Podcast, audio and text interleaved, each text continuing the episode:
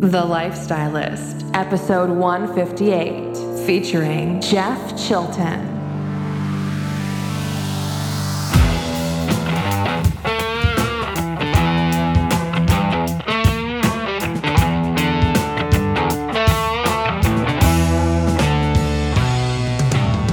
I'm Luke Story, a former celebrity fashion stylist and founder of School of Style.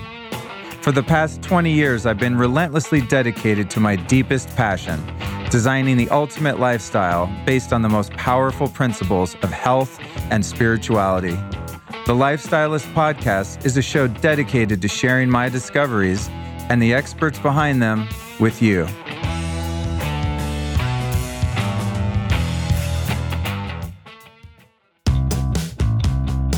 This here episode of the Lifestylist podcast is made possible in part by my friends over at onnit.com. I was recently out in Austin, went to their headquarters, recorded a couple podcasts, and uh, these guys are doing it right, man. Their whole operation over there was just mind blowing from their gym to their corporate headquarters, just how the companies run. Now, I've been using their products for years. Uh, no, no doubt you've you've heard me talk about them. Things like Alpha Brain, which is their flagship nootropic. You may have even tried that yourself. But these guys are just growing and growing so fast, and their product line is just insane. It's all made with earth grown nutrients and it's all science backed. They have a beautiful website over at onnit.com forward slash Luke, by the way. And uh, I don't know, I'm just really into it. I'm really stoked to work with these guys. I've been on a couple of their podcasts, a couple of those guys have been on mine, and we're becoming like family, man. So whether you're trying their energy bars, protein shakes, their krill oil, creatine, uh, flavored MCT oils, which is one of my favorites. It's my little guilty pleasure is to to, to uh, make my coffees taste like those funky old coffee creamers that were really bad for you. Well, their version of it's really good for you. And uh, their uh, product, New Mood, is a really great one. I think that's my current favorite. And everything they do is just dope. They have, you know, all kinds of fitness products and club bells and kettlebells and all that stuff. It's just madness over there. So head over to onnit.com forward slash Luke, and you will get 10% off all foods and supplements. And for a limited time at onnit.com forward slash Luke, you'll get to receive a 14 count bottle of Alpha Brain to try for free. And once you try the Alpha Brain, you're going to be hooked. I'm just warning you. That stuff's going to light your brain up and make you a more badass athlete, fitness guru, entrepreneur, biohacker, whatever your thing is. Onnit can help you. Onnit.com forward slash Luke. People often ask me how I do all of the crazy stuff that I do, how I produce all these podcasts largely on my own and all the social media and video content, my fashion school. I'm a pretty high energy guy. I'm 47 years old, but it takes a lot to do everything that I do. So I'm, of course, a huge fan of supplements. And my favorite recent supplement, if you can even call it that, it's really more of a food, is by a company called Athletic Greens. So I reached out to them, say, hey, I love your stuff. I want to get you on the show. Sponsor me, help support the show. They're down, I'm down. And now I'm turning you on to something really new to me and awesome, although they've been around for quite some time. So Athletic Greens is a fantastic product. And because you listen to this show, if you're interested in trying it, you can get 20 free travel packs valued at $99 with your first purchase. Sounds pretty dope, right? So go to athleticgreens.com forward slash Luke and hook yourself up. That's athleticgreens.com forward slash Luke. You can live the dream like me, get all your superfoods in one scoop every day. It's fantastically easy and powerful. Check it out. What a long, strange trip it's been, folks. Here we are with another episode of the Lifestylist podcast. Today's episode features Jeff Chilton, and we're talking about one thing and one thing only, my friend, and that is mushrooms, fungi, fungus, shrooms, tripping, spacing out. no, we're not spacing out that much. I was about to, though. I recorded this out at Paleo FX in Austin, Texas out sitting on the lawn near a little lake with Jeff, and we did a full on trip through the history of mushrooms. This is going to be an insane episode. I've been dying to put this one out because I love mushrooms, man. Back in the day, I used to trip balls on the regular, as you'll hear in this episode. So I love mushrooms just for fun, or used to. and uh, and you know microdosing now every once in a while. I mean, very micro, like not getting high, kind of past that phase in life. But they do have their place, as you're going to find. And then for many many years, I've been using Chinese herb style medicinal mushrooms. So your chaga, your reishi, lion's mane, uh, cordyceps, all of that kind of stuff. And Jeff is just the OG. So I'm stoked to finally be giving you like the Bible of mushrooms. I think this is just the be all end all. We're just going to put a cork in the whole mushroom conversation because everything you need to know is here. But before I do, you know how I do. I've always got a couple announcements. I have some uh, some events, man. One of them is tomorrow night. God damn it, August twenty second.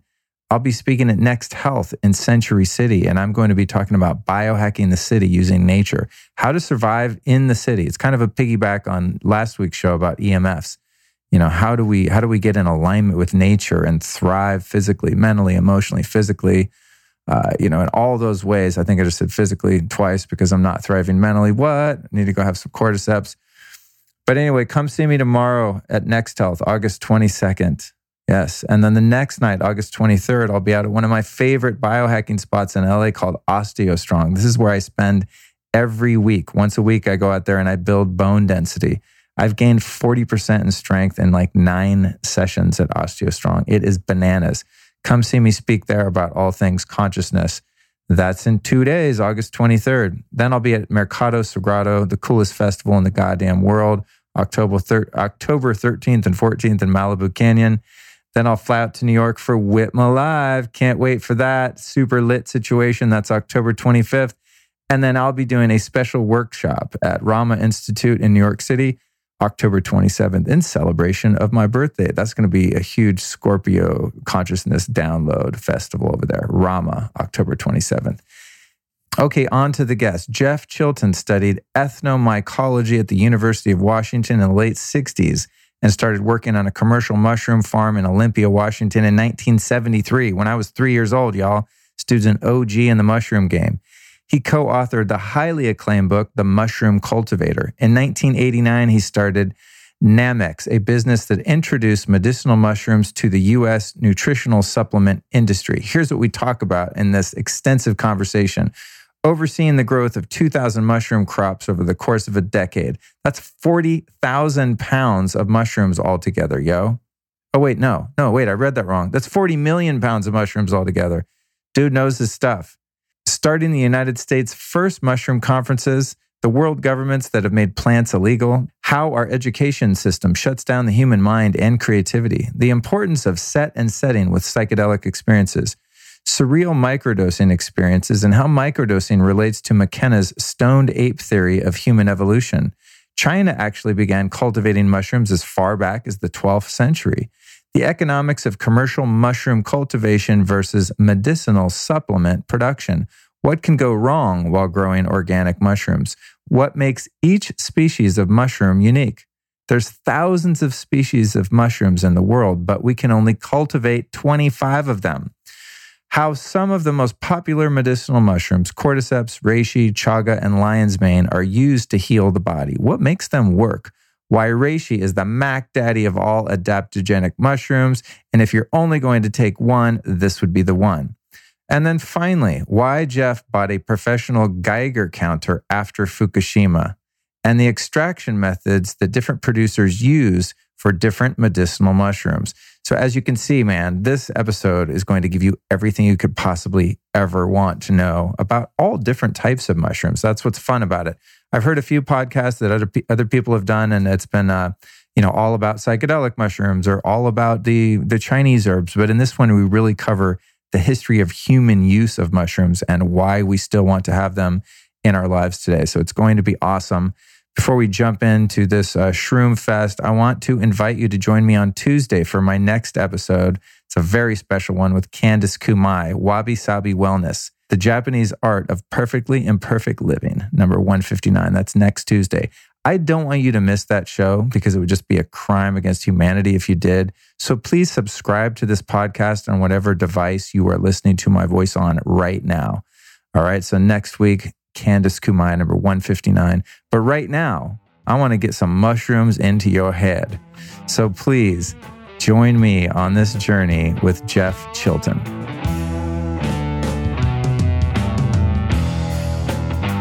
Jeff, good to see you again. Welcome to the show, dude. Luke, pleasure to be here. So, you guys listening, we are sitting outdoors in downtown lovely Austin, Texas. This might be the first one I've ever recorded uh, on location outdoors. Uh, so, I'm really excited about this. We're looking at a body of water. We've got a Texas flag, an American flag flying high, which I always love, uh, barefoot on the ground, and doesn't seem like there's a lot of wind, so the sound should be good. I just want to apologize ahead of time if you occasionally hear a, you know, it's the price you got to pay as a listener to allow us to get some natural sun. So here we go, dude. We're going to be talking about your life as a mushroom grower, seller, connoisseur, user, uh, because it's something that's becoming, you know, thankfully for you, I'm sure, quite popular now. So, how did you get into the business of Chinese herbs, medicinal mushrooms, and all this to begin with? Well, you know, I, I was born in Pacific Northwest, very green, green because there's lots of water, lots of forests, lots of mushrooms.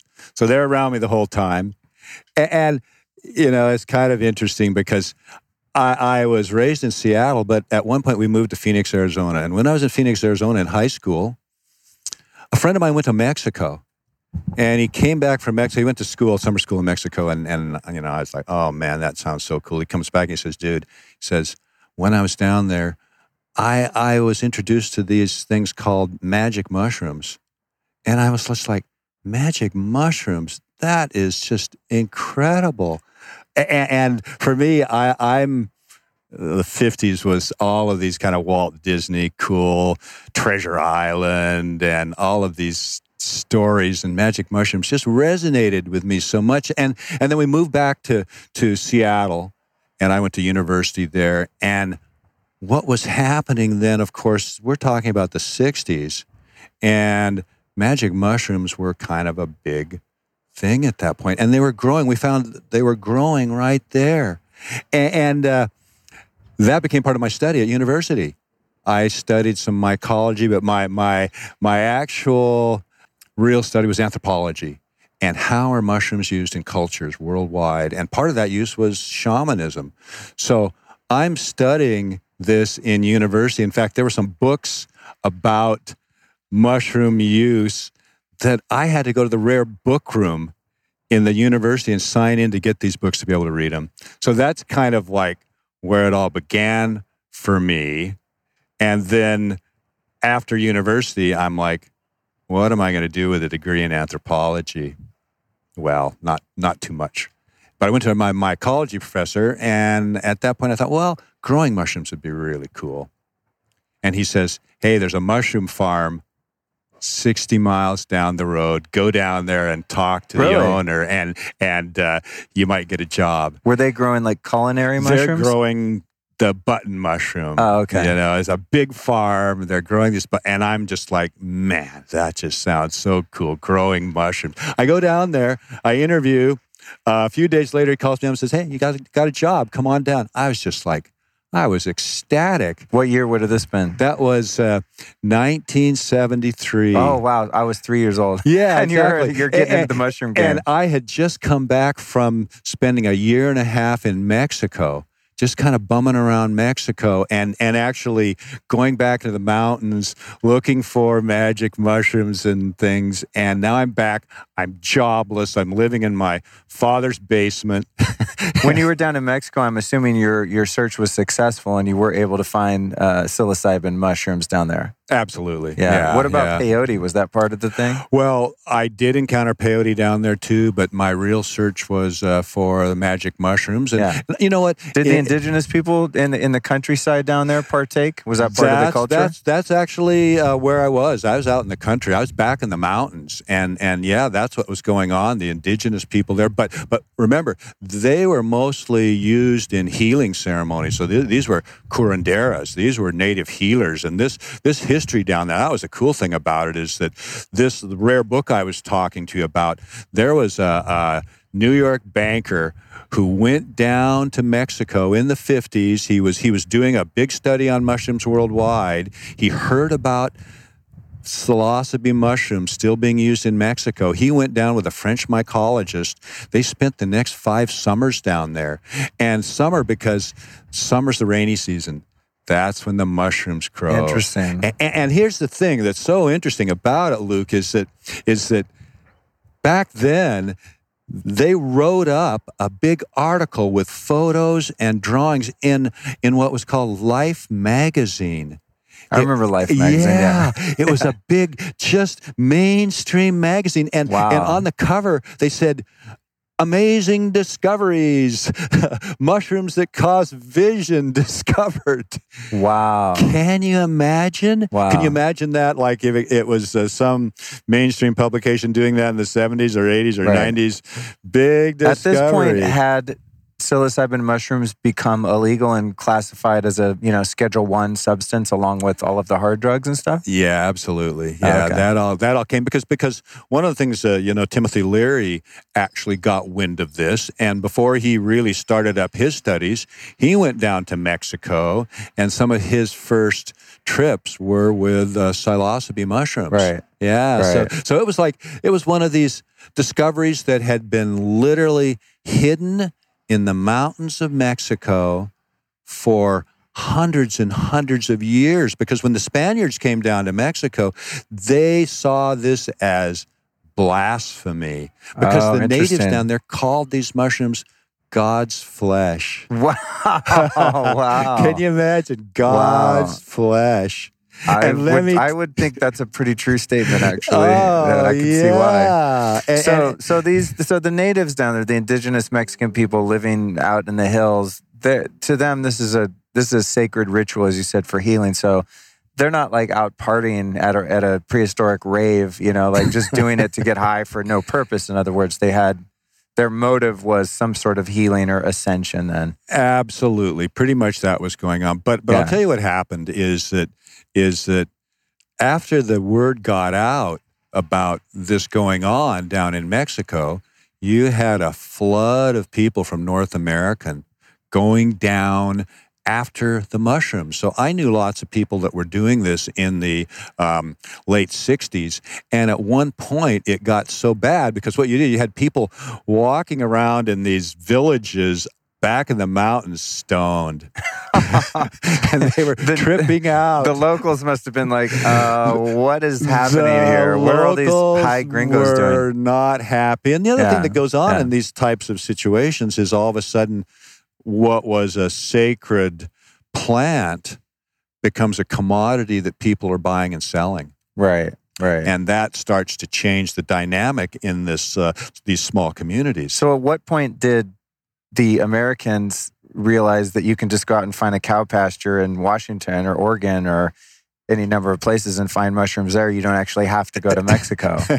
I mean, it's the same- Well, well this is the this is the interesting part about it is because then, right in the early '70s, somebody in the states wrote a small little book called something like "The American Psilocybin Mushroom," and he had watercolors of all these different psilocybe mushrooms that were growing all around the U.S. Right. Gulf Coast, um, Washington, Oregon. So the next thing you know, yeah, people discovered that hey, we don't have to go to Mexico. The other thing that happened too was that was that down in Mexico, they literally sealed off this area in the mountains. They put they put the army at all the roads and all the ways to get in there. They put the and they went in, they rounded up everybody and deported them. And then for the next 10 years, nobody could get back in there unless you snuck back in. wow. Yeah, it was it was that crazy. And what was the motive of the Mexican government? Was it to preserve the culture or the land and not have it inundated with a bunch of high white people walking around? Or were they not wanting anyone to take these mushrooms like the U.S. government mm-hmm. eventually did? They they were also, you know, I mean, they're completely hooked up with the U.S. government. So Okay. so it was like, you know, it was like, oh, the hippies have invaded, and they're they're taking all of these crazy drugs. We've got to stop Right, it. right. And and plus, it was pretty disruptive. So Yeah. it was not very respectful of the local culture, and that Sure. was the the big problem for a lot of, including myself. I, I thought it was pretty disrespectful. So when when I was up there later in the early 70s, everything had really kind of chilled out a little bit.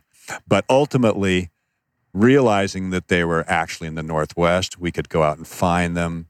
And, and at this point in time in 1973, I'm going to work on a mushroom farm. Right. I'm learning how to grow mushrooms. So at what point did people, or did they ever, because I don't know if this ever really caught on, is, you know, making your own little lab and growing your own mushrooms, magic mushrooms. Because I remember being a kid in the 70s and I got into drugs in the late 70s when Yeah. I was still a kid. Yeah. for better or for worse. And uh, I remember there was these. I don't. They weren't websites, obviously, because there was no internet. But Yeah. you could get a hold of spores and Yeah, make a little yeah, kit in your bedroom and grow your own mushrooms. But it never really caught on like growing marijuana, for example. Yeah. Yeah. In. Northern California in the 70s, I mean, everyone grew weed. There's weed farms everywhere. yeah, it's yeah, part of the culture. But the growing your own mushrooms things never really seemed to catch. I never knew anyone that successfully did it. But I knew a lot of people that grew weed outdoors and indoors with lighting systems and things like that through the 70s and, and into the 80s. Did did growing your own mushrooms ever become easy and feasible? And if someone wanted to scale and, you know, kind of produce a crop of magic mushrooms? Oh man, yeah. You did? Oh yeah, absolutely. So here, here's how it evolved. Because I used to sell mushrooms in the 90s, and Oh, I, yeah. I think they, I don't know if they were grown in a lab or someone's home, you know, farm, or if they were collected from cow pies out in Oregon or something. I never could figure out where they came from. But Oh no, I used to get five ga- uh, five pound bags of shrooms and sell them, you know? Oh yeah, of course, of course. And and and so so what what's happening now is all through the seventies, people in the Northwest are out. They're walking through pastures where you can find a lot of these really small little psilocybe mushrooms. Right. What do you call them? Psilocybe? Psilocybe is the actual Psilocybe. genus. Okay. Yeah, so you, you could call them psilocybin mushrooms. Okay. But psilocybe is the genus, the botanical name, psilocybe. And, there's, and how many different varieties of those well, are there? Well, there's probably, I mean, worldwide, there's uh, hundreds of species, Okay. but in the United States, maybe there's, uh, I don't know, 12, 15, 20 different species, and, and maybe half a dozen major species, okay. It's ones that you can go out and find, and they're powerful, and you can eat them. Mhm. But, but, but what went on is, is through the 70s, there were people combing the combing the pastures. There were people. So so you drive down the uh, roads in Washington or, or and Oregon, and you'd look out, and there'd be these people slowly walking through the pastures with their eyes on the ground, and, and and ultimately it got to the point where where police were called oftentimes like by a farmer or somebody like get these people out of my field I can imagine these old timey, you know, country folk farmers out there going, "What the hell are these long haired naked hippies doing out in my field all of a sudden?" That must have been a yeah, shock. yeah, well, to yeah, them, right? Yeah, absolutely. I just watched this documentary called Wild Wild Country about Osho and his his ashram in the woods up in Oregon, you Yeah. know, and just seeing, you know, and this is like uh, I guess late seventies, early eighties, and to see how the local townspeople that are just very simple people, you know, that just Yeah. kind of live Yeah. off the land and they're Yeah, farmers and all these hippies in orange robes come into town and they're just like they feel like an alien invasion is happening, you know. Well, absolutely, and it was an alien invasion in in every sense of the word, in terms of a new culture coming in and implanting itself right there in a place that'd been the same for many years. So, I mean, that was the whole that was the whole counterculture was an alien culture. Right. You know, I mean, this was something that was rejecting a lot of the mainstream values, going off, and and in a lot of cases, we were exploring uh, areas of the mind that hadn't been looked at in our culture for maybe hundreds of years. Right. You know, so this was a whole new thing. So, in terms of people then starting to experiment with uh, magic mushrooms and LSD and you know the psychedelics and all that, like Ram Dass and Timothy Yeah, Leary and all these yeah. guys, at what point did you observe that culture then starting to take on cocaine and heroin and all the drugs that really don't have any inherent value other than destroying your life eventually? Was was there like two sects of, of people at that point, like people that were more into marijuana, mushrooms, things like that, and then the other people that went into the hard street drugs, or did a lot of did a lot of people that had more of a, a holistic spiritual intention with psychedelics kind of end up getting caught in the wave of the harder drugs? well, you know what? There's there was some of that, but uh, I would say generally it was two different paths. right, And, you know, getting back to what was going on with mushrooms in the 70s, what happened is, you know, I spent the next 10 years growing mushrooms. I mean, that that essentially is my profession as a mushroom grower.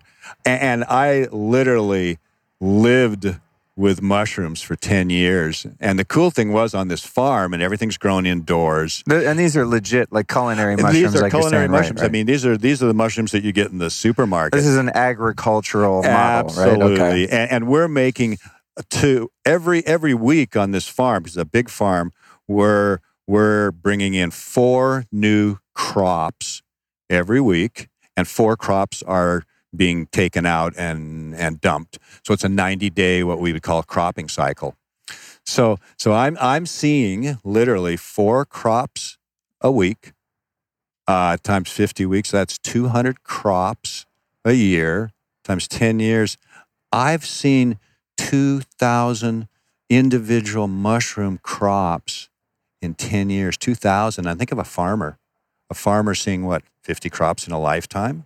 Right, right. and each one of these each one of these crops is producing approximately 20,000 pounds Wow. of fresh mushrooms. We're producing over over 2 million pounds of fresh button mushrooms. And while I was there, there was a Japanese scientist who was working there and he was growing shiitake, oyster mushroom, and enoki mushroom. So during the 70s, I had a view of these other mushrooms being grown. So I was learning about how to grow these other mushrooms at the same time. And of course, you know, in the in the late 70s, there was a lot of conferences going on about this whole history of like how how this guy came across these magic mushrooms that were in the mountains. Uh, Harvard botanists that came in, uh, Albert Hofmann and LSD. These conferences were going on. Well, with a group of three other people, we started mushroom conferences in uh, Washington and Oregon. So in 79, 80, 81, and 80, we had four major mushroom conferences where we brought in people. Andrew Weil was one of our speakers at a lot of these. And these conferences were dealing with not just mushroom identification. So we're kind of like teaching people about identification. Well, also teaching people about mushroom cultivation, which was which was my forte at the time. So that was my role in these conferences. The very last conference we had, our keynote speaker was Terence McKenna.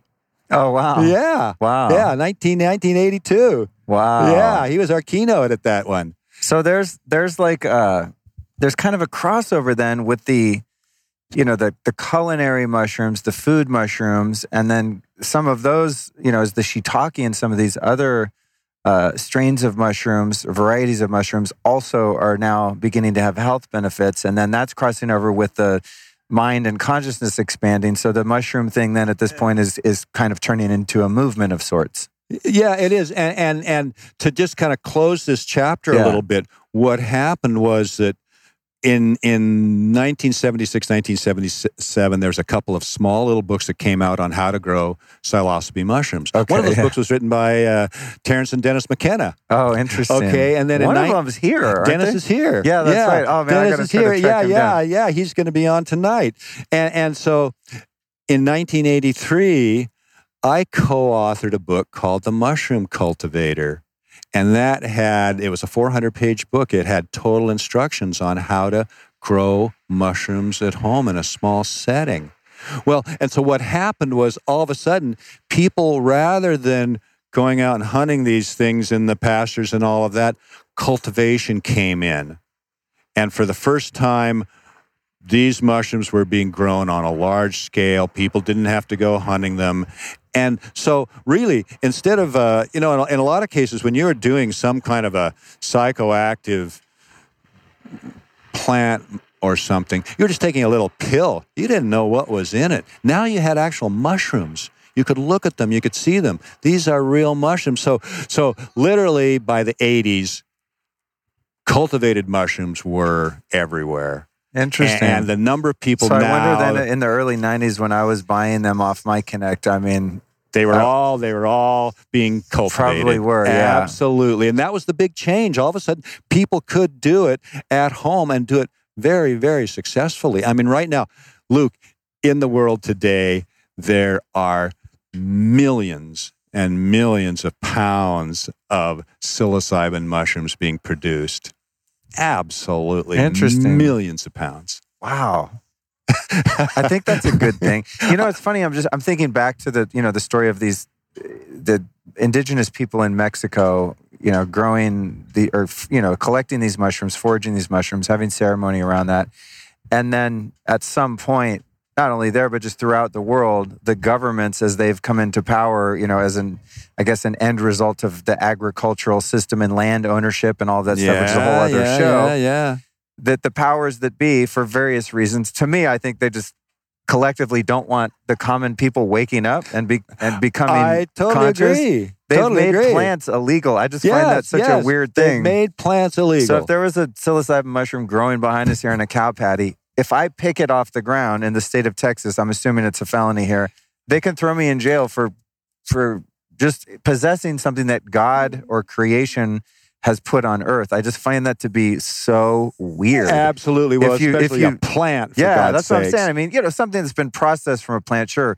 Heroin, cocaine. Yes, I mean, yes, yes, yes. heroin is much different than an opiate, opium poppy. Yeah, you know, yeah, as right. cocaine, the end product is much different than a cocoa leaf. I mean, I get that. Okay, sure. Yeah. You're going to take plants and make a potentially deadly compound of it. Yeah, maybe some intervention there, but still not. Still not. Yeah. yeah. But a plant, you know, or I guess a fung, fungi is not technically a plant; it's its No. own species. But I just find that to be so wrong on so many levels. You know, so even though I don't personally participate in, you know, I mean, I sometimes will microdose on psilocybin Yeah, or yeah, something, which we can get into. yeah. But I, I don't like take any kind of drug to get high, plant or otherwise Yeah, at this point yeah, in my yeah. life.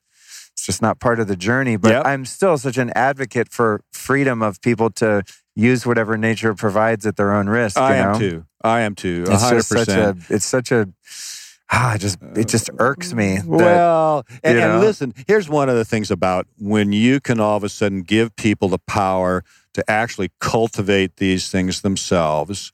It's just like it's just like people that used to have to go to Mexico to smoke pot or something, Right. right? And now they can grow it back here, let's say in their garden, whatever, have a few plants. They've got full control of that. They don't have to be out there. Am I going to get busted by buying it from some person or, or whatever? So, so really, the fact that for the first time, people could actually grow these mushrooms, small amounts at home. The fact, you know, however they do it, was, was a really good thing. Not only did they Yeah. no longer go to Mexico, and the funny thing is, is these villages in Mexico that at one point in time were flooded with people looking for these mushrooms. I went back in 2002 to one to the this one village that was the place. There were three Mexican hippies in town and one American filmmaker. that was it. Wow. there was nobody there. And not Right. only that, they had a mushroom festival every summer during the rainy season. And the woman who was the curandera that became very famous from that area, her name was Maria Sabina. She was now a patron saint.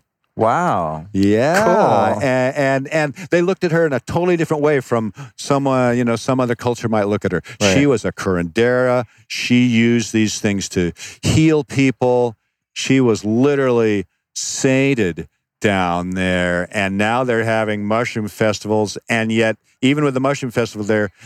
Nobody in North America probably even knows about them, Right. and nobody even thinks about it because it's like, oh yeah, if I want mushrooms, I just go down here and I buy them from so and so, and everything's cool. Or I grow them at home, Yeah. and that was certainly one of the things that that my book uh, that was written again that I co-authored in 1983 helped people do. That's cool. You know, as well as well Yeah. as growing edible mushrooms as well, because there's edible mushrooms, but you could Right. also use the same techniques to grow uh, psilocybe mushrooms. So with the psiloc psilocybe, with a P? Psilocybe. Psilocybe. B. Oh, like psilocybin. Yeah, Okay. psilocybe. Psilocybe. A hard word to say.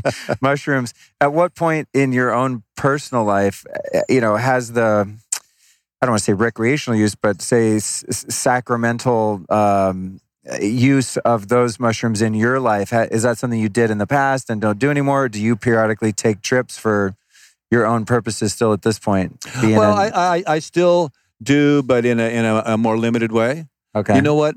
I've had a lot of doors opened, and I've seen a lot of things that that I cherish those experiences because they've shown me. Let's just say they've shown me areas, spaces, dimensions that that allowed me to realize that there's a lot more than what we're seeing right here.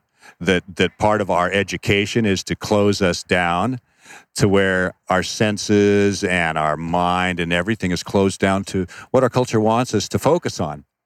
So, so visually or auditorily, which is, which is or- becoming a tax paying I mean, this producer. Is, this is this is all stuff that you know they don't want us to experience this other thing because because really those experiences in the very beginning, back in prehistory, that was immediate experience with the Godhead. That was experiencing the world, or let's say this universe as it really is. The churches, once they organized and they got away from that, they didn't want us to have that experience anymore. They absolutely didn't. They they closed it right down, just Yeah. like they closed it down back in the '60s when it was reemerging. Um, so so really, uh, uh, those experiences for me were were seminal in how I view the world. There's something that opened my eyes, like they opened the eyes of a lot of people, and it was very very important. And and uh, I think I think people should all, you know, especially people who are ready, should have it. But of course, you always need to do it in the right place. With Yeah. the right mind space, and that's called set and setting, and Set and that's, setting, that's yeah. very, very important. I wish I had known that when I was 16.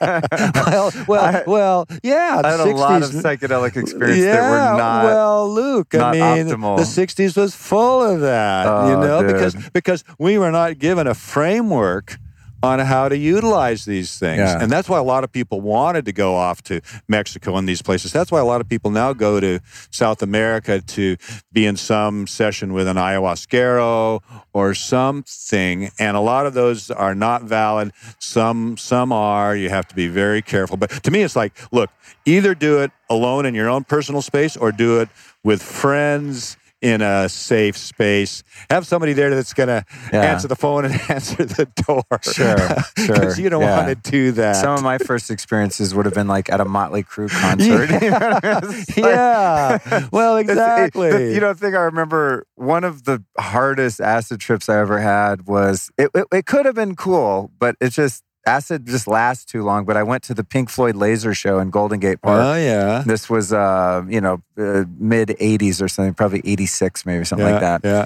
We had a great idea. Cool. Let's lo- go listen to Dark Side of the Moon to this laser light Ah, show. Yeah. I yeah. mean, God, what a great thing to do on acid, right? Well, the thing is, the light show, we didn't realize it's about 45 minutes long, you know?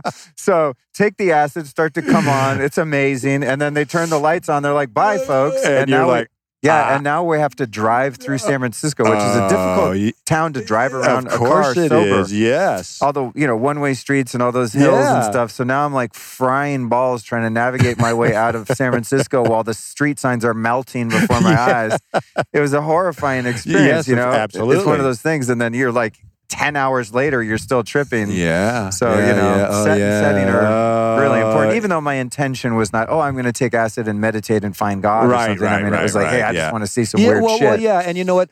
I'm not opposed to that either because in, in the right setting too, I think I think you know as a celebration, it can also be used in a celebration in the right setting. So I, I'm not Sure. one of those you know you've got to be in a church to do this, right? Yeah. No, I'm not. I'm not that way at all because I think there's a place for both. But there are definitely times where you don't want to be doing it and situations where you don't want to be high on on one of those plants and Yeah. and they can teach you a lot you can learn a lot from them you absolutely can but but you know going back to to sort of where i ended up was that all through the 80s i read more about medicinal mushrooms right. and i'd known about medicinal Right. mushrooms in the 70s as i was a mushroom grower It's interesting. and You. I can tell you've you, you've played with some plants because you intuitively know where I want to go next.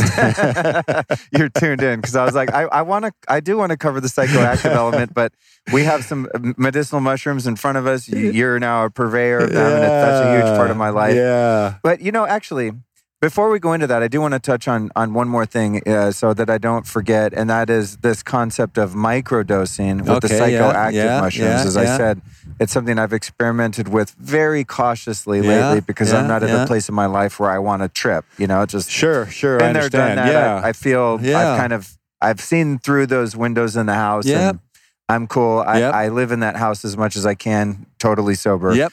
Uh, but I have done a, fair amount of research about this idea of microdosing with psychoactive mushrooms, which to me would mean taking around a tenth of a gram, which Yeah. is like nowhere near enough to get any adult human what you'd consider high. Correct. And so I've done a little bit of that and haven't really noticed anything other than because I, you know, I've only done it a few times. I haven't done an extended trial Sure, where I'm doing it for three months or something like yeah. that. But what I have noticed is my vision improves on those days Oh, interesting. because I'm a little bit, uh, what do they call it, nearsighted? Yeah, I think yeah, you know, yeah, so far away gets a little blurry. uh huh. And I had an experience recently where I I started feeling a little bit strange, not high, but just like a little uncomfortable. So I went outside and I was like, "Oh God, I hope I'm not tripping." Took a moment, closed my eyes. I was like, "I'm not tripping," but I definitely started to tickle the consciousness Okay. ever so slightly. Oh yeah. So I was like, "I don't like this feeling," and I kind of breathed through it. And then I opened my eyes, and I was in my car, just took a breather, and I opened my eyes, and I was like, "Holy shit!" I can see that street sign Oh, across the street, which there's no way I would be able to read that sign normally. You know what? You know? that is so awesome. Yeah, and and you know you know where that fits in too is that Yeah. fits into Terence McKenna's whole um, one of the things that he was uh, conjecturing, which was early on in our development, back in time. The stoned ape is sort of his thing, where we we started to ingest these things, and what did it do? It gave us some visual acuity, allowed us to hear a little more. These are survival skills. These are things that help us survive. So he he was postulating not only that that that also that drove our mental capabilities in a certain way too, and helped to to bring that on. But you know, you can imagine if you're a hunter, visual acuity. If you're a hunter, you, your hearing is a little bit more in tune. Oh man, Yeah. these are going to help you out a lot. So, so yeah, and, and microdosing. You know what? I I think microdosing is is kind of cool. A hundred milligrams is a very small amount. You're you're definitely That's a tenth barely of a gram. gonna yeah right? tenth Just of a gram. math. You're okay. you're you're barely going to scratch the surface with that. Or Which for people listening, uh, if you were to to grind that up in a coffee maker, which I would recommend is to standardize it so you're getting caps and stems in Yep, equal yep, measure yep, so that you know you can actually measure the dose. That would be one regular vitamin size capsule. About yeah, yeah, right? yeah, yeah. I, did, yeah, I that- didn't put I didn't put mine in a capsule. And I think the one day that I felt a little funky, not high, but just I'm Yeah. so sober Yeah, yeah, for yeah, so yeah. No, long no. that any little micro weird feeling, I'm like, I notice it. So I noticed a little feeling. But yeah. that day, I didn't grind it up and I didn't standardize it. So I might have just eaten a tiny little stem that was still a tenth of a gram, but it might have been stronger than the other little cap or the other little stem. You know, or you never know. It might. You know what? Sometimes what it is is that your body on that day is in a different place. Oh, interesting. You know, I didn't think it's about like the food or anything. You're in a different. Your body's different that day than the other days, and you are just a little bit more sensitive.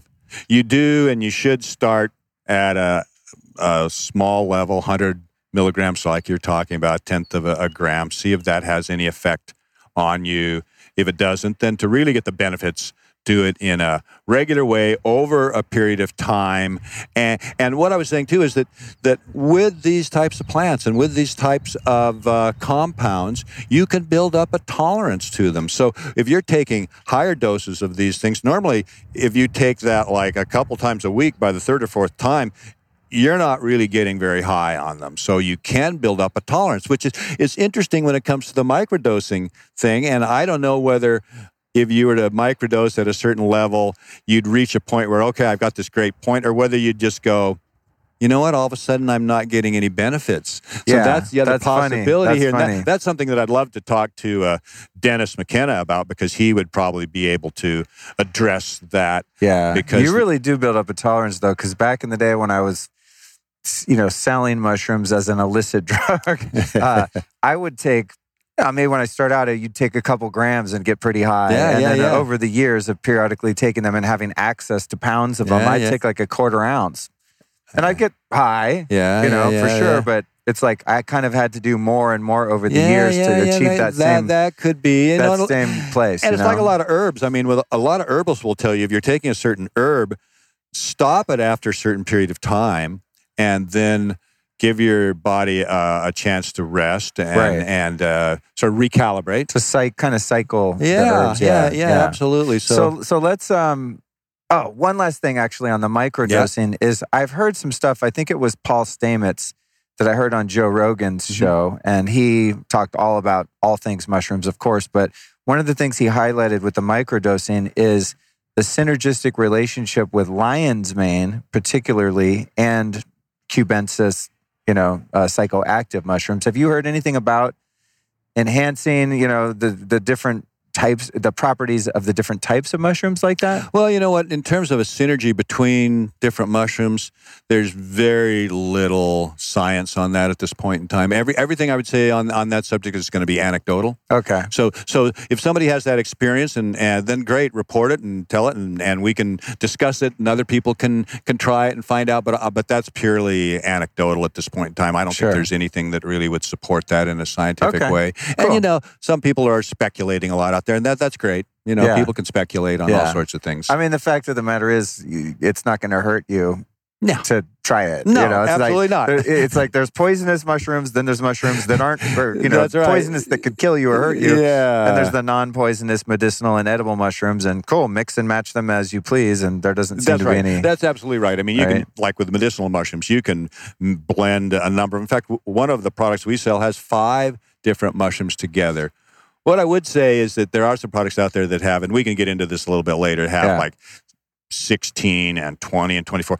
And it's like, you know, the products out there that are like kitchen sink products. And Yeah. It's like, oh, yeah, the more of them we put in here, the better. Actually, it's the opposite because what happens is that you end up putting in mushrooms with much lower value and you're, you're at the same time lowering the amount of the really good ones. Right, so you end up with a product that's actually not as good. That's funny. I, I I find that a lot with just a lot of the green powders and just the different superfoods, Oh. and there'll be like 150 ingredients, but that's serving dose is a tablespoon. I'm thinking, how much spirulina is actually in the you know in a tablespoon if there's 150 other things competing with that you know milligrams. Uh, So You have to be very careful with those products. Absolutely. So at what point then? Let's jump back to uh, which is a, you know a great segue into when you started to discover the Chinese herbalism aspect of medicinal mushrooms, and let's go into a few of those and what some of the health benefits are and things like that. In in uh, 1989, I made my first trip to China, and I went over for an international conference on mushrooms. So the International Mushroom Conference by the International Society for Mushroom Science in China. And this was like during a period when China is just opening up, and this was the very first international conference in China. So I'm, I'm going over to that wow, in God, that 1989. must have been a trip. Oh man, it was. A, I never in my wildest dreams thought I would have anything to do with China in my life, right. and it turns out I'm totally connected now. so that was the first time I met so many people at that conference, and all through the '90s.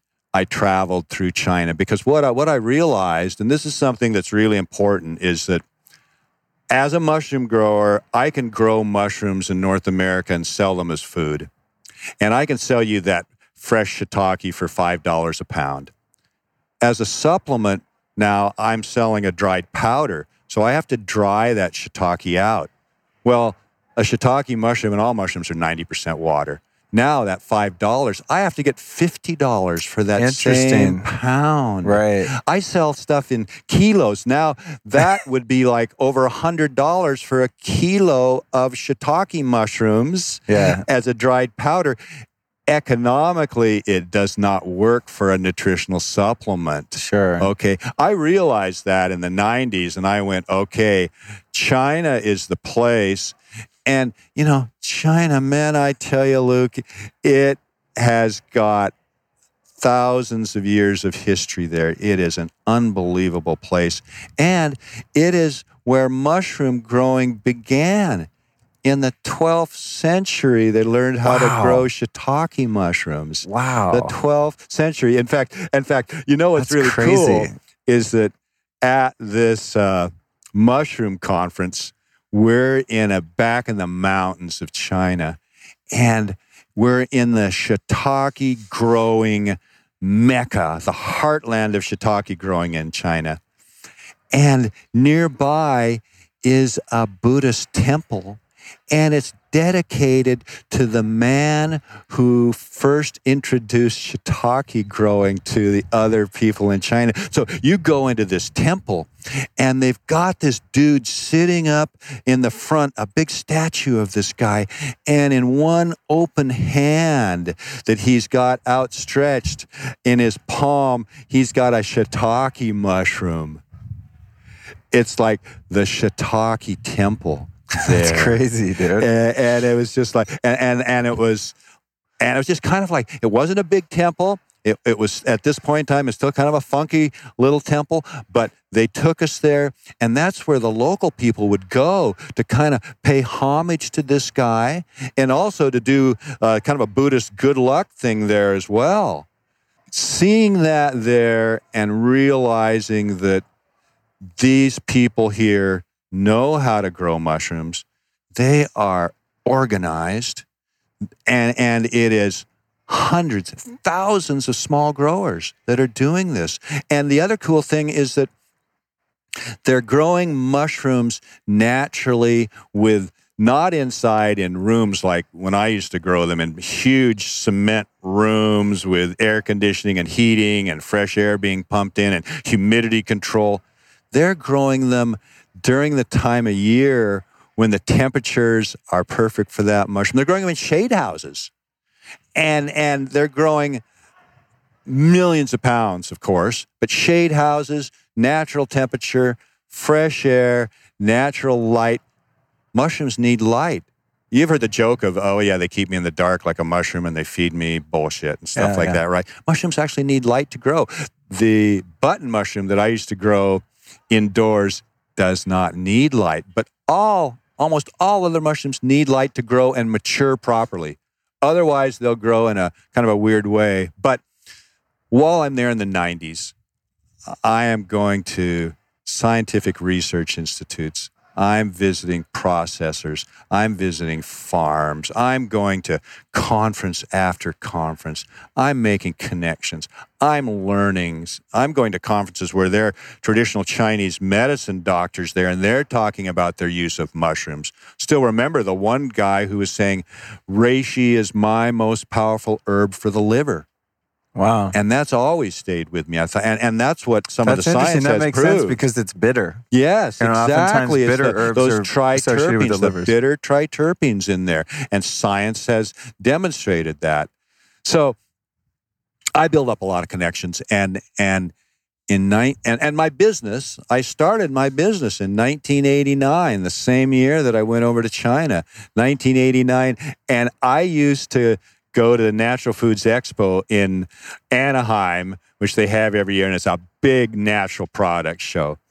In 1990, 91, I was walking the floor of that with a reishi mushroom in my hand. No way, really? I- and I was going, Have you ever heard of medicinal mushrooms? People look at me like, What are you Really? talking about? And, and they look at this reishi I had and they look and they go, Is that just a piece of wood? Which, by the way, we've got you, you guys listening to the podcast. This will be not meaningful to you, but I'm going to go ahead and show this on our Instagram and Facebook Live. That is a reishi mushroom right there.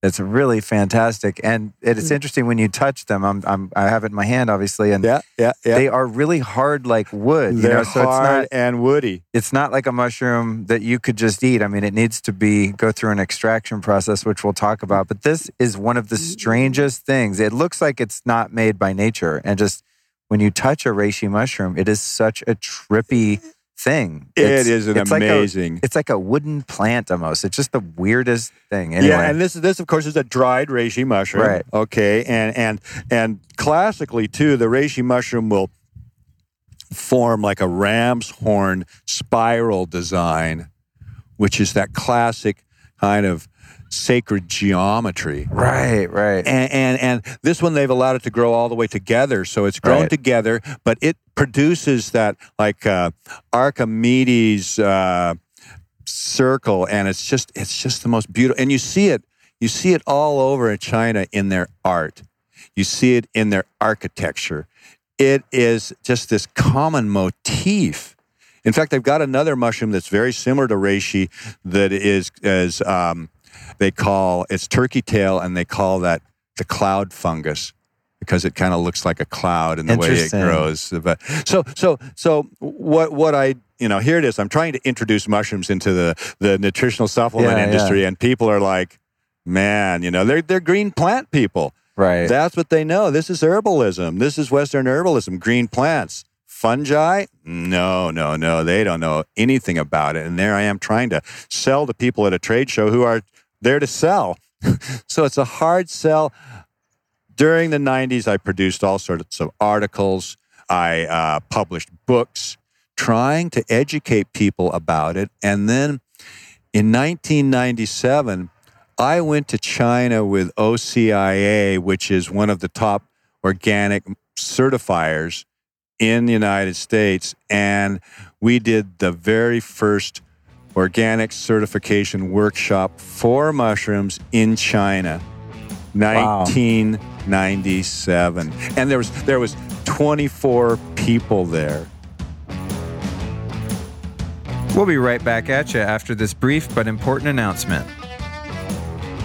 Today's show is brought to you by Four Sigmatic. Now, you guys know I'm always talking about their medicinal mushroom elixirs because I take them all the time. I'm super addicted to them. But now they've got a couple other products that I'm really into. They've got a decaf coffee for when I don't feel like freaking out on caffeine.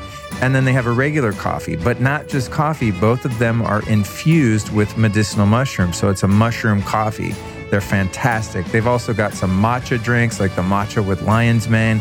And the thing that's cool about the Four Sigmatic drinks is they're totally organic. They're super powerful herbs and superfoods and mushrooms, but they're really easy to use. That's the issue I've had, like trying to be healthy and making myself some cool drinks, is that it's kind of a pain in the ass and I have to open up all these different containers and it's a big project. Their products come in these little packets. You just pop them open. They're very portable. I take them on the plane. I take them on trips. I keep them in my bag, in my car. I kind of have them all over the house and I can just use them whenever I want. So, Four Sigmatic, one of my favorite companies. If you want to check them out, I highly recommend that you do. To do that, you go to foursigmatic.com. And like all of my sponsors, they offer a sweet discount to the listeners. If you use the code Luke Story, you will save 15% off your order, which is a pretty good deal. So go to foursigmatic.com, enter the code Luke Story, and save 15%. Check it out. And now back to the interview. So, what could go wrong for a mushroom grower that has a commercial operation that's not using pesticides? Would would you have issues with bugs, or what? What would come in and interfere with your crop? Well, yeah, absolutely.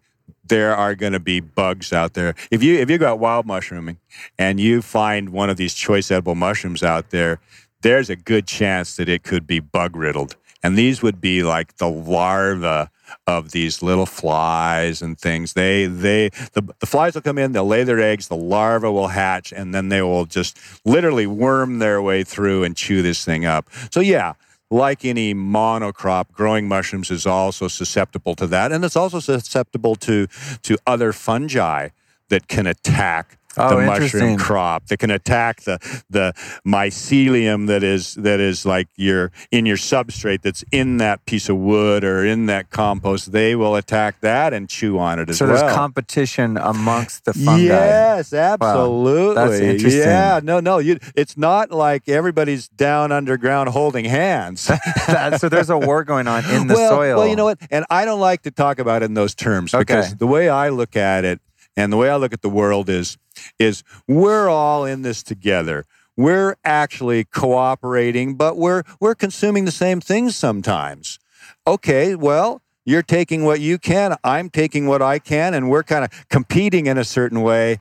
But no, we're not really at war because this is a very large ecosystem with lots of organisms here. So I look at it, you know, maybe in the in the worst case, maybe we're struggling against something because we can be struggling against microbial infections or something like that. But you know, the minute you start talking about war, all of a sudden it's like you're starting to tighten up. You're starting to get into a place where where you're not a good healing space, right?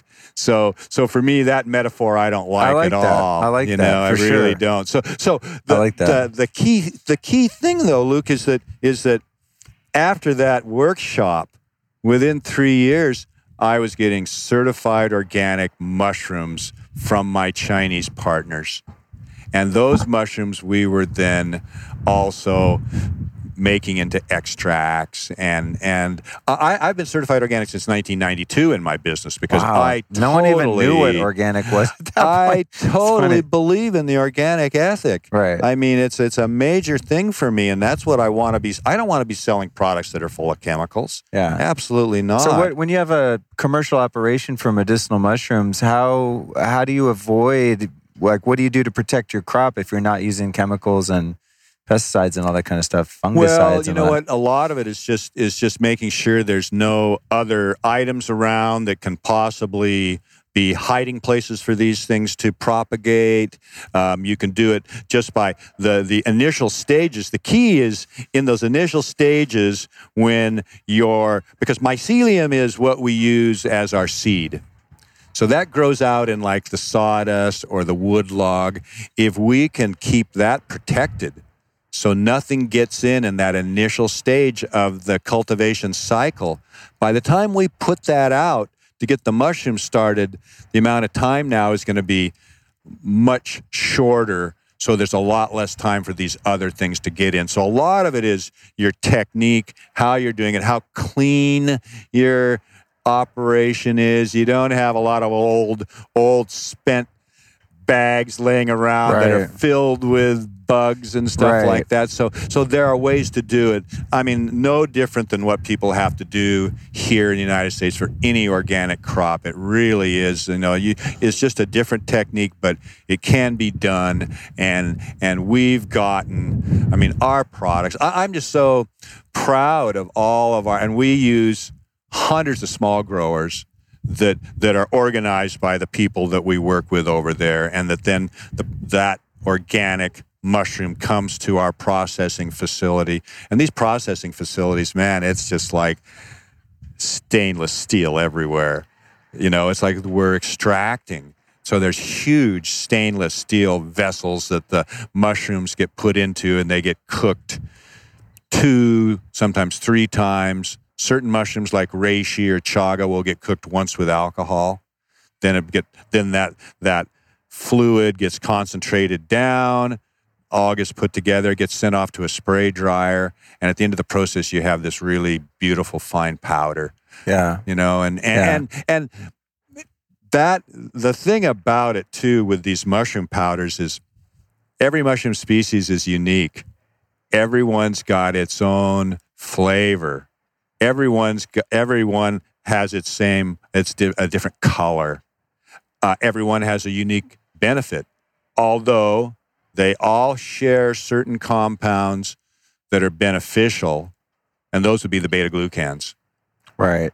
So back to the because I, I want I do want to touch on you know maybe the top five medicinal mushrooms in the Chinese herbal uh, system. yeah What about a country like China that's very polluted and has you know what from what I understand somewhat lax you know pollution yeah, laws yeah, and things like that in terms of heavy metals and yeast and things like that getting into the mushrooms. You know, there's a lot of fears that people have in the herbal scene. Oh, it comes from China. People really get Oh, paranoid yeah, that yeah, yeah. you know mercury dust has come down Yeah. from the, the coal mining or you know whatever. How do you how do you how does one ensure that you, there's not any contaminants getting in there prior to even the processing uh, Yeah, yeah, yeah. Uh, stage? you know what? People's concerns are definitely well founded. I mean, you know, any industrial area, be it in China or somewhere else, if it's spewing out all of that into the air and that's going to settle somewhere or into the water, that's a problem. So, so for one, m- most of our mushrooms are grown deep in China, back in the mountains, in areas that are really far, not not near big cities. So They're not on a far away. No, no, or, or Shanghai or these places. No, no, not at all. And and and look, we can't sell our products unless they are have been tested for heavy metals, for pesticides, and there are standards for that. So Right. so before any of our products leave China, they get tested for pesticides, they get tested for heavy metals, and they get tested for microbial contamination. This is standard procedure in the supplement industry. once they get over here, we bring them right into our warehouse in California. We sample them. We test them again. And the labs testing them in China are not like in house labs by the company that's producing them. These are, are international labs that are, are very qualified, have the best machinery. They're doing a very good job. But we test them again. We will resample it. We will send it out for the whole battery of tests again pesticides, heavy metals, microorganisms. So essentially, all of our products, every single batch that we make is tested twice. And I cannot sell my products unless it meets these specifications, unless it passes these tests. No company will buy it from me. That's the way the industry is right now. A lot of people think, oh, yeah, the industry, it's unregulated and this and that. In some ways, it is. But man, when it comes to these types of standards, heavy metals and pesticides and things, it's pretty strict. And people who are out there, businesses, they're very careful. I mean, especially here in California, Prop Yeah. 65. People Yeah. have to be very careful about what they're doing. So, so, and not And, only and that, what about Jeff? What about the irradiation issue? Because I've heard this is going back when I first got into herbs in the mid '90s. Uh, you know, certain purveyors would say, "Hey, you got to look out when you're bringing something from out of the country. It might even be grown organically there, tested for this, tested for that, but then it gets irradiated." In other words, like run through, you know, Yep, a yep, yep, sterilization process yep, on its way in, but can still be called organic. And there's weird stuff like that. Do you know anything about the irradiation practice well, of certain yeah, herbs? certainly for one, and and what I would say is is generally speaking, nothing is going to get irradiated as it comes into the country. What will happen is sometimes they might put a container uh, under some kind of X-ray, let's say, Okay. just to kind of check things. But irradiation, no, and and our products are not irradiated and can't be irradiated. I mean, absolutely not. And they're tests now. There are tests that you can do to make sure it's not irradiated. Oh, that's cool. The, the industry now, you know, it's funny, Luke, because five years ago, I had a couple of customers, big companies, who were like, we want every single product you sell us to be irradiated. Oh God! And you know why? And, and this is the whole thing like like spices. Spices are irradiated. Uh, They're just irradiated. That's it because there's a lot of microorganisms that you can't get out. I, I mean, food, it's got microorganisms there. It's not like clean. And, and not only that, we don't want to be eating food that is like there's not a single microbe on that. We need those microbes. That's what keeps us healthy because that's what keeps our immunity going and strong. We just don't want so many of them that they create illness. So that's really the key. Sure. But but no, we um, irradiation. like I was saying, they used to be like, oh no, we need that. Now irradiation in the in the supplement industry is like verboten. Okay, you cool. do not Cool. irradiate. If it's Yeah. irradiated, we're sending it back. We Wow. will not. Okay, so things have this pro- evolved. oh, have they ever? You know, Yeah. the the things those things have evolved, but as we'll find out as we go along, other things haven't evolved, and that's Right. really the the shame in it all. And we'll we'll sort of get So there. let's get let's get into now the different types of mushrooms. Then uh, you know some of the big players, like we've got our our reishi mushroom here, and then again, I'm sorry people listening won't be able to see this, but we've got this bag of cordyceps, which is just a beautiful specimen. Those people that are watching on Instagram and Facebook Live can see this. We've got a bag of this, and I'm like, I just want to eat the whole damn thing. so run us through like you know the top four or five Sure. mushrooms that you like to work with and and and in a brief way if you can some of the health benefits Sure. attributed to some of those those Sure. particular strains Well, first, let me just say that that mushrooms are a fantastic food, and and what I tell people before you even think about supplementing, put mushrooms in your diet. Start eating mushrooms, shiitake mushrooms, fabulous. Eat shiitake mushrooms regularly. I I eat shiitake mushrooms a couple times a week. I eat mushrooms three or four times a week. They are part of my diet. I love mushrooms. Now you just showed this amazing cordyceps. Cordyceps traditionally has been used for people who are have just come out of an illness. They're they've got this weakness. They're fatigued. Cordyceps, that's what they would prescribe for these people. Uh, they have something called neurasthenia, and that is weakness after an illness. Now, now what a lot of people use cordyceps for is okay, they just go "Fa- fatigue. They say, well, wow, as an athlete, maybe that can help me overcome my fatigue a little bit. And it has shown, science has shown that it does help with oxygen utilization. So, so cordyceps now is used a lot in athletic products and things like that. But, but I would say too is if you're feeling a general weakness and malaise or something like that, cordyceps is definitely something that you might want to look and at. are cordyceps the ones that are grown on a caterpillar or something like that? Does Yeah, that have yeah, something yeah. to do with the bug? well, well, here's the here's and the thing. Can, and they can they be grown without that, or is that part of the th- Well, process? see, the the uh, the cordyceps that's the most famous is called the caterpillar fungus, and, and that's the name of it in Chinese. And the Chinese name actually means winter worm, summer grass. And what happens is that that caterpillar hibernates in the winter, but what it doesn't realize is that it's got spores of cordyceps on it. So while it's hibernating up in the up in Tibet, the foothills to Tibet, and it's hanging out under the ground in the winter, hibernating, think, oh yeah, this is cool. I'm just going to go to sleep for a while. Those spores germinate.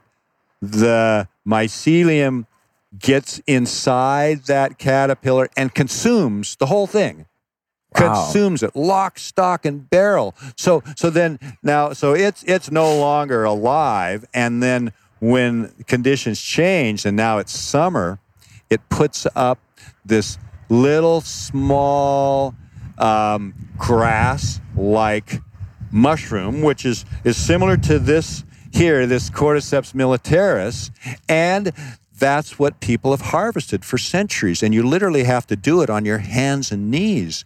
And, and not just pick that mushroom. No, they dig back the turf and they pull that caterpillar out. And then they dry the caterpillar with this cordyceps on it. And that's why it's called the caterpillar fungus and winter worm summer grass. And, and the reason why this is so famous actually is because in China, they consider it to be a uh, aphrodisiac and something that Oh, helps with potency. The worm, I get it. Okay. I can see how there would be a folklore association well, there. exactly. That's kind of like sympathetic magic, you know, like produces like kind of thing, you know, right. like, like a rhino horn or something. So with the with the cordyceps now, are you able to produce it without the worm involved and still get the the, the medicinal benefits? Well, here's here's what's happened is that is that in the last ten years, in 1999, I was in Hong Kong and I was looking at cordyceps, going, okay, yeah, this is cool. I- I should probably get working my product line. Thousand dollars a kilogram. I'm thinking, wow, thousand dollars a kilogram.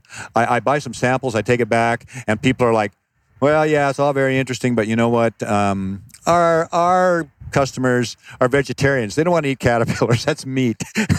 oh, interesting. I never and, thought of and, that. And I'm like, yeah, caterpillars, you know, that, that's going to be a hard sell. and in the interim period, what has happened is that in the last 10 years, the price of cordyceps, all of a sudden the demand has sort of gone up, especially in Asia. And it went up to the point where it was now instead of a thousand a kilo, $20,000 a kilogram. oh my god! Wholesale. wow. Yeah, It's and, like- and and sometimes it's like ten dollars US a gram. It's just like nuts. So so what happens now? And and here's the really cool thing. This is a different species that was called Cordyceps sinensis. This one is Cordyceps militaris. This also grows on a bug in the wild, but in the last 10 years in China, scientists have learned how to cultivate it. And they cultivate it actually on a, a rice type of material. And now we can, and, and listen, Luke, there's only maybe 20, 25 mushrooms that we can cultivate in the world. That's it. And there's thousands of species. We can only cultivate about 25. So when a new species comes into cultivation, it is like, wow. It is a wow factor. And for me, not only that, it's cordyceps. For the first time, we can have the cordyceps, the mushroom itself. We can be actually using that and providing that to my customers. And you know what? At a price that is really reasonable. Like, for example, Real Mushrooms, which is the retail side of the business, sells 60 grams. So, so a tenth of a kilo almost, or a fifteenth of a kilo, sells that for thirty dollars.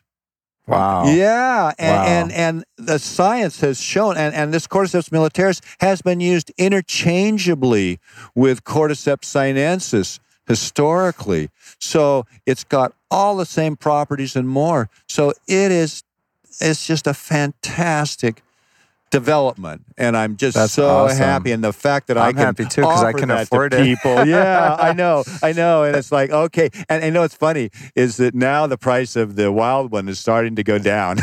I bet. and that's a good thing. Sure. It's a good thing. Can you imagine Sure. what it would do to a culture if uh, Yeah. some wildcrafted product out there all of a sudden was worth 20,000 a kilogram? Can you imagine what that would do to the culture? There Yeah. literally have been been incidents where a group comes into an area that is a different village. They start to harvest the cordyceps. The locals go, "You're on my in my hood. You can't do this."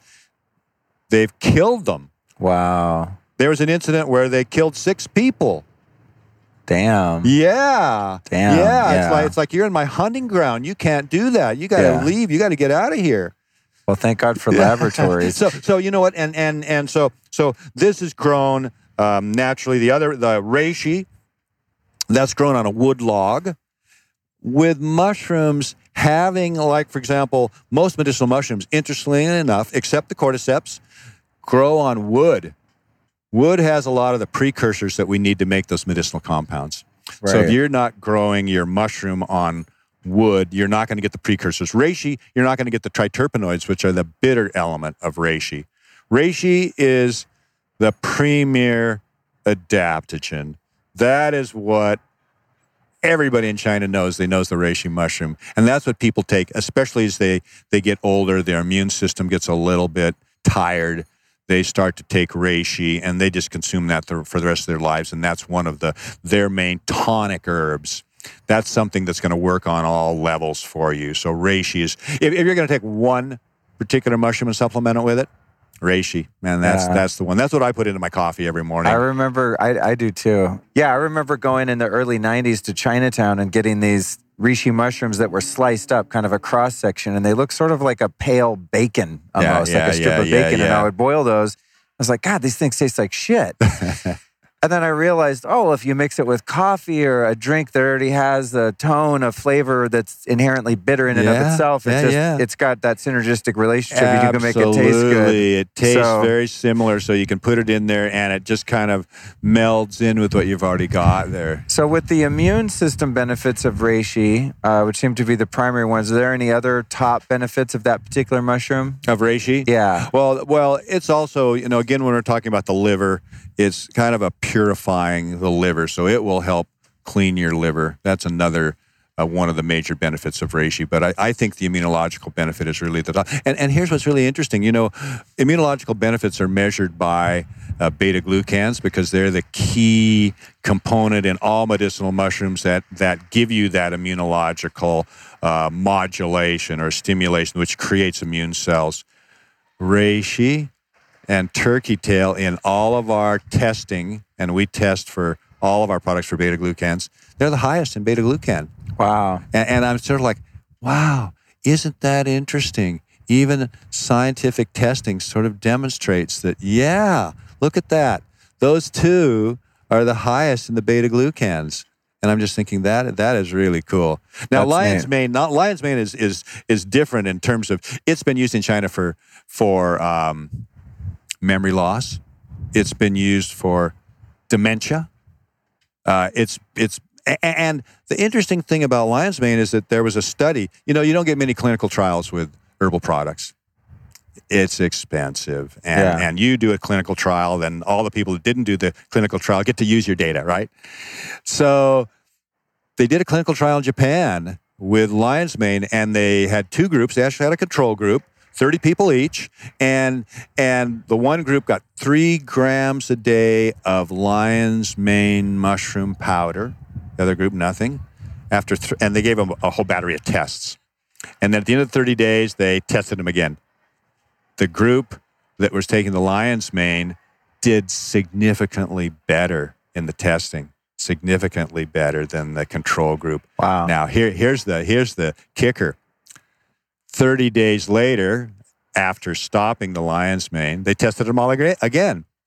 The group that tested so well with the lion's mane was back down to the normal level. Interesting. Yeah, Interesting. I know. Well, that that's also interesting because as we were talking about earlier, that there's speculation, I guess, anecdotal evidence to support the idea that uh, lion's mane would have a synergistic relationship with the psychoactive mushrooms, the psilocybin. yeah, so yeah, that kind of makes sense, you know, if they're both sort of centered in the brain and Yeah. mental acuity and sharpness and visual acuity and all of that kind of stuff. That makes sense. Yeah. Uh, okay, so lion's mane, uh, reishi.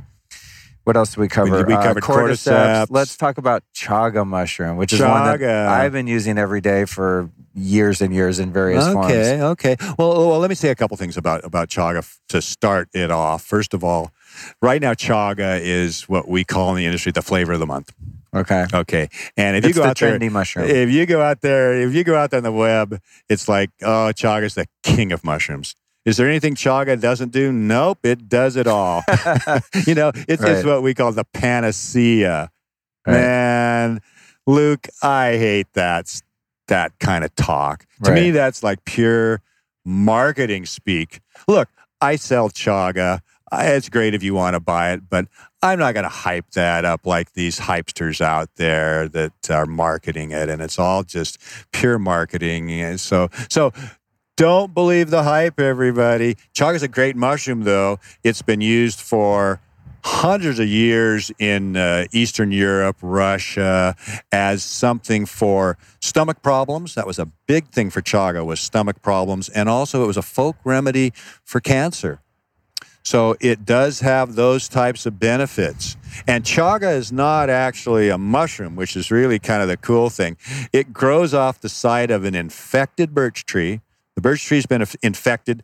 The mycelium has permeated that tree, and now it produces a canker. And it's just this black, really irregular mass that you're just like, what the hell? Kind of looks like a giant wart on the side, like a black wart on the side of a white birch tree. Absolutely right. Right? Yeah, and, and so so it's it's a canker. It's not a mushroom. And, and here's what's really interesting is that when that canker's produced, uh, the mycelium is part of that, but the mycelium's only a small part of that canker. That most of that is is woody tissue that has been consumed by the mycelium. It's still there, but the actual amount of mycelium that's still in that canker is low. It might be uh, some someone has looked at it under a microscope and found there's about ten percent in there.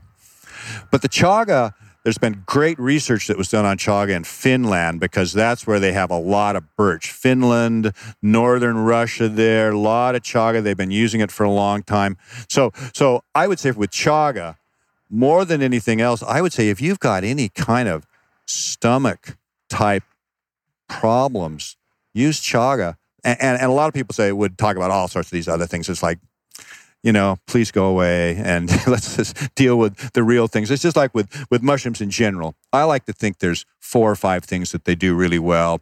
And look, I understand scientists have taken all these mushrooms, they've fractionated them down into the smallest of compounds, they've tested them, they've found they have all sorts of antiviral, antifungal, even some uh, benefits against the AIDS virus. But look, you're not going to get those kind of things from taking one of these supplements because they're doing it in, in they're taking small amounts of a pure compound and testing it. So a lot of times companies will take that results from that and go, "Oh, mushrooms will cure AIDS." It's like, "Oh shit, here we go again."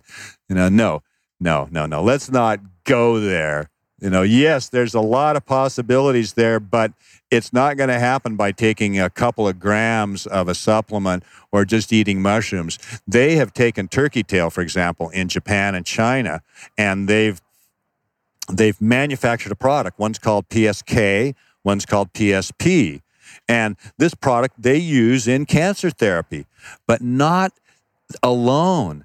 They basically use it in conjunction with people that are going through chemo or radiation or something like that. And the whole idea is if it can help these people immunologically, then it's got a benefit there. And, and they show a certain amount of benefit, not complete and maybe it might give you a couple of extra years or something but it's not a panacea it's not going to cure your cancer please whatever you do don't think you've got a cancer cure here it's Right. not right now i'm not saying that that some people you know there things happen Yeah. some people could be taking one of these folk remedies and maybe they get a miracle cure maybe they get really amazing benefits that's always possible but i'm just saying please don't build it up beyond what it really I is I appreciate that approach, especially someone who makes their living selling mushrooms. I think it it uh, shows a degree of integrity on your part because it would be in your financial best interest to say, you know, to exaggerate the benefit of mushroom use. I have a couple of weird, weird and slash specific questions for for chaga in particular. Uh, one is I've heard. You know, around the interweb, and a lot of this stuff is conjecture and rumor, so you don't really know. Yep, but yep, yep. is that chaga, and it sort of relates to the cancer and chemotherapy thing, is that chaga uh, inherently can absorb radiation or tends to attract and absorb radiation so that you don't want to use chaga, for example, from the Pacific Northwest or something like that, because it might have caught wind of the uh, Fukushima radiation. You want to get it from only from Siberia. Yeah. Have you heard anything about chaga containing radiation? Oh, well, you know, you know what? First of all, when you look back at Chernobyl and you look at the radiation cloud that came out of Chernobyl Sure. and and landing in all of these areas in Ukraine and and north uh, and contaminated a lot of the soils and stuff. Well, certainly mushrooms were some of the organisms that did pick up some of that radiation. So in a lot of those zones, it was like do not pick mushrooms in those zones and things. Oh, okay. Now- Okay. Now, here, here's what's kind of interesting is like, I back about uh, when Fukushima went off, one of my customers in Hong Kong said to me, "Okay, Jeff, I want you to test all of our products because I'm a little bit afraid. I, I want you to test it for radiation." I bought a Geiger counter. Oh, cool. I got a Geiger counter. It's a it's a professional Geiger counter. How much are those for like this, a legit this one, was uh, this one was seven hundred dollars Wow. made in California. It's a cool little unit. So so I can test things for radiation. I remember when after Fukushima, there were people going out on the coast in San Francisco by the Golden Gate Bridge and in LA and holding that up on the beach and detecting radiation. I, I mean, it was pretty compelling. It made me not want to go jump in the ocean for a while after Fukushima, but you don't, I don't Uh, know. You, don't really what? know. We we we tested all the chaga that I've got, and I've got a lot of chaga Yeah. from Russian stuff, and and there was a, yeah, it was there was not a single okay. beep perfect. at all. All right. So, and and you know, so I would say, you know, and, and then you know, there's another meme going out there that that chaga is threatened. that's the next thing I was going to get to. and and that you you shouldn't wildcraft it. Instead, you should buy our other products that are not wildcrafted. Again, you Ah, know, right, right. it's one of those types of things.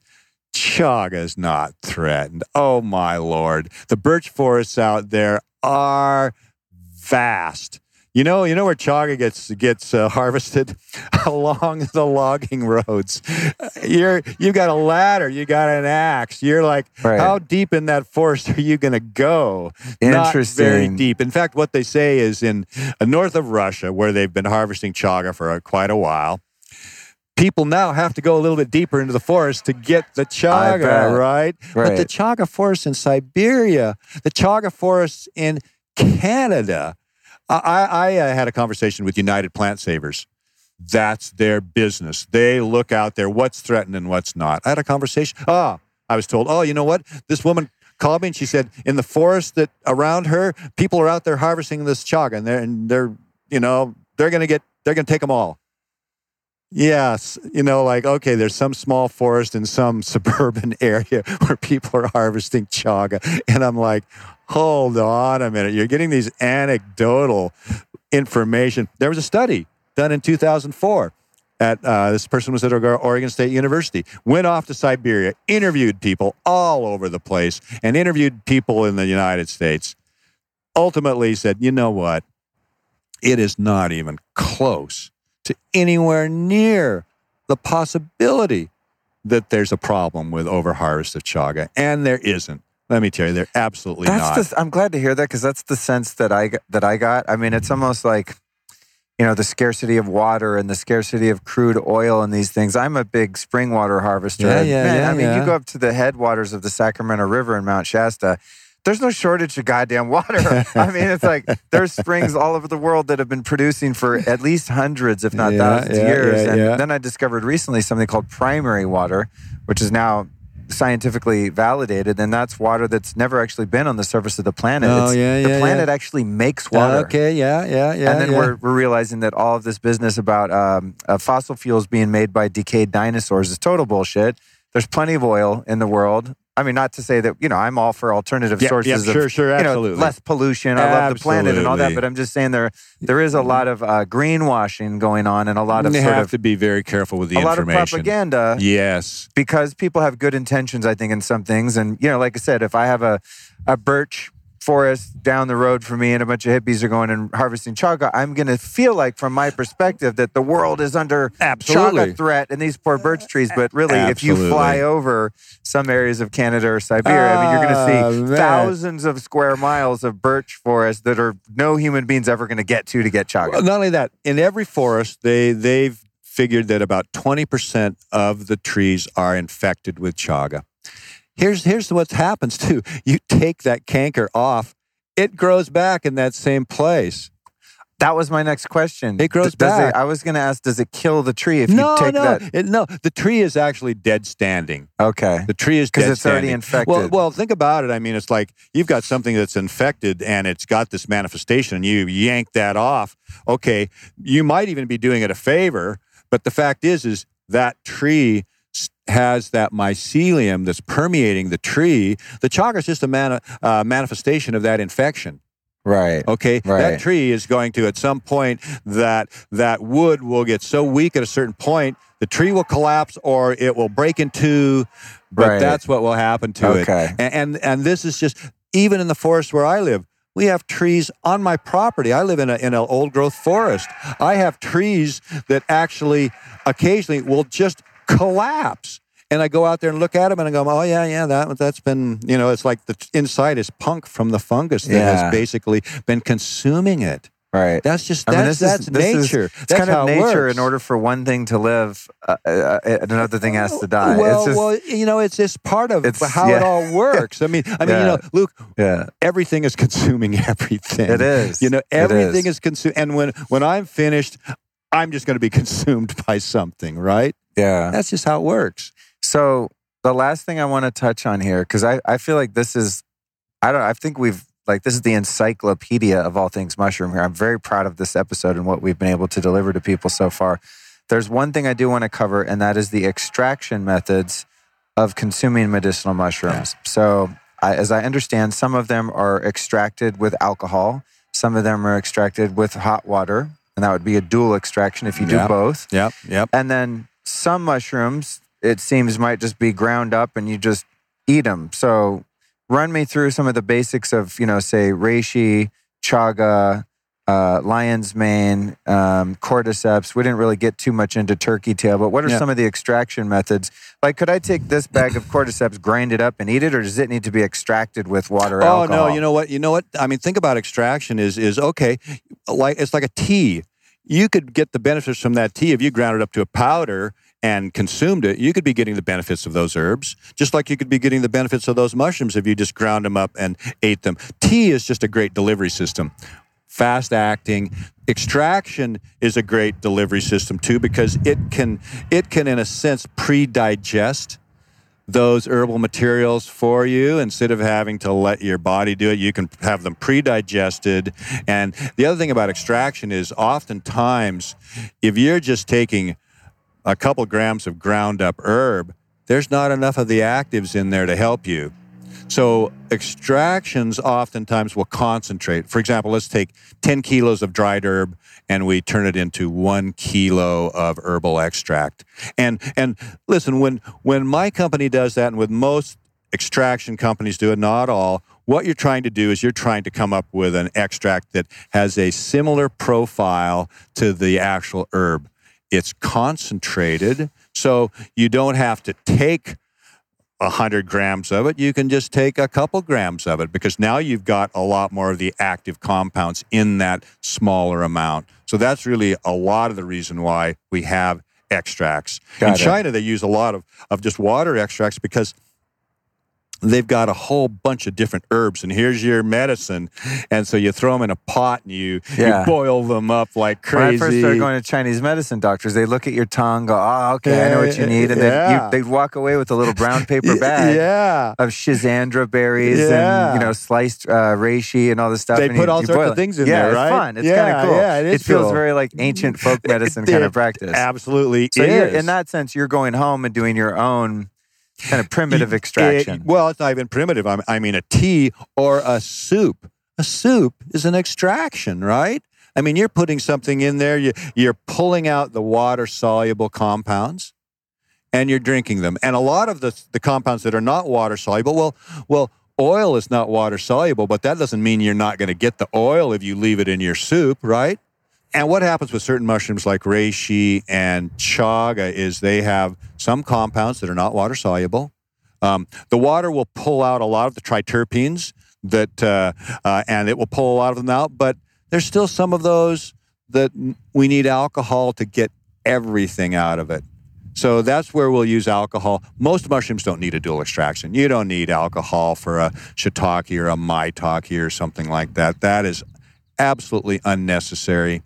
Most of our products are, we have two lines. One is just a straight water extract that keeps the mushroom powder with the product. So we, we cook it once at, um, say, around 170 degrees Fahrenheit. We'll cook it once for three hours. It's powder. We'll concentrate the fluid down. Then we'll send that fluid, that, that kind of syrupy fluid, and the powder to a spray dryer.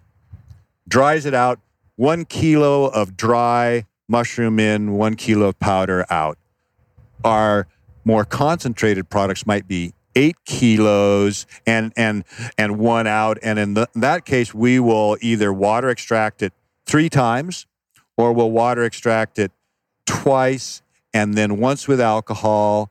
And because we're concentrating it down, we can't keep eight kilos of fiber with that. So the fiber at this point, we figure that fiber is pretty much spent. And so everything gets filtered out, and then we just have the pure extract at that point. So mm. those are our two major products. And is this where you see, like, because I always read the labels of everything that I'm yeah, going to yeah. ingest or anything, God forbid, I put on my website? Is this where you see, like, a 10 to 1 extraction? It'll be like 10 colon Yes, 1. That's that's what that means. And remember, you know, believe it or not, some companies will actually say ten to one, and they'll be saying ten kilos of wet Ah, mushrooms. sneaky bastards, see? Sneaky, see? So Yeah, that's something yeah. you have to be aware of too. Right. Because no, those ratios are defined as dry to dry. Right. You know, so some very sneaky companies will use wet to dry, and if it's ninety percent water, actually, what that is, it's not a ten to one; it's just a one to one.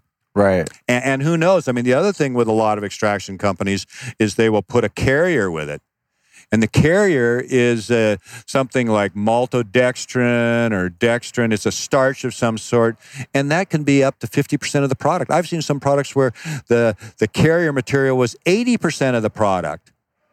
So, like, the the extract goes into a powder. That would be the carriers, like maltodextrin is a powder. That's right. That's kind of like a right. starchy powder. That's so right. now you actually have something that can be encapsulated or put into well, a jar. e- even even without that starch, you see, like with our products, we don't use carriers at all, and so that will come out. It'll be a fine powder, and that fine powder will get put into capsules, bottles, and so on. So, with your mo- with your higher concentration extractions, then essentially that's the spray dry of the extraction. Then that's turned into a powder. correct, that's right. That's there right. That, that fluid is is going out. It's sprayed into this big cyclone, which is very hot, and it just falls to the bottom.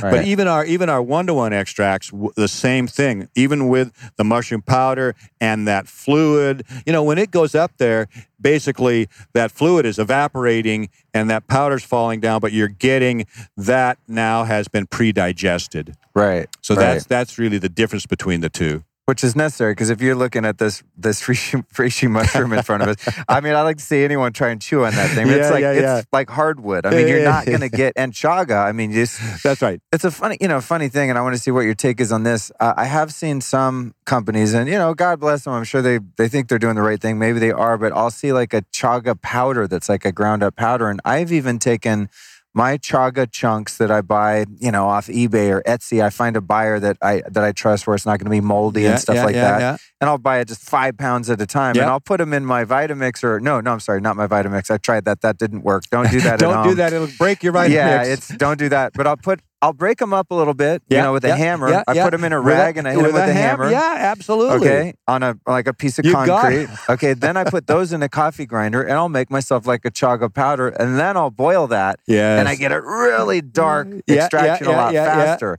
But what I see is some companies are encapsulating chaga, just ground up chaga mushroom, Yeah, and I yeah, feel yeah. like that's like eating ground up sponge. Like, is my body going to be able to do the extraction itself and get the get the medicinal compounds out of that? Well, you know what? That that's what I call lowest common denominator. Okay. And and you're not going to get a lot of benefits out of that because you're not going to be eating enough of it to make right. a real I mean, difference. if you're taking four little ground up chaga capsules versus me taking a pound of oh yeah, chaga yeah, yeah. in my crock pot, I'm getting yeah. I'm getting like a black tar. well, tea out of it see, almost, you You're doing know? it the right way because what you're doing is you're making one nice big batch and you're taking that dark fluid and you're going, okay, I've got five kilos in here and I've got, you know, four liters or a gallon or something. And so you can kind of um, measure the doses. You stick it in your Sure. fridge.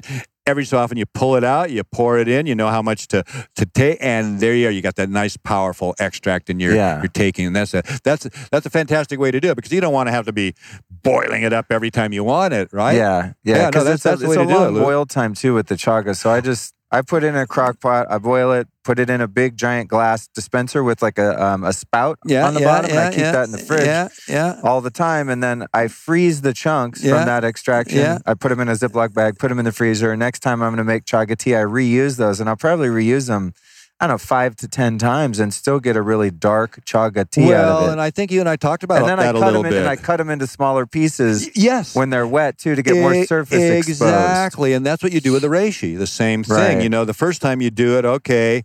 You know, really with a reishi mushroom, you almost have to take a hatchet to break it into pieces.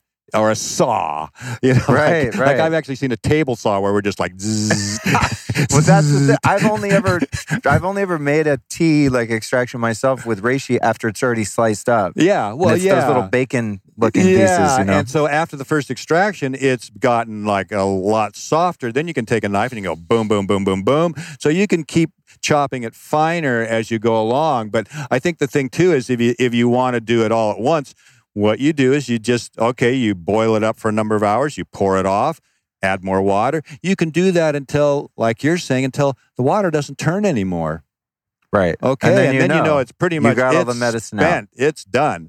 Yeah, absolutely. All right. In in closing, uh, and I want to leave on a negative note, but I've also noticed there are some companies producing and you know mushrooms or selling mushrooms where mm, I'm not like I don't taste a lot of the medicine. Like some reishi products that I've had some that are like yours. That I mean, you put a teaspoon of that extract in your mouth, it's like wow. Uh, Or if you put a teaspoon in a glass of water, it's really really bitter. The the water is going to become dark.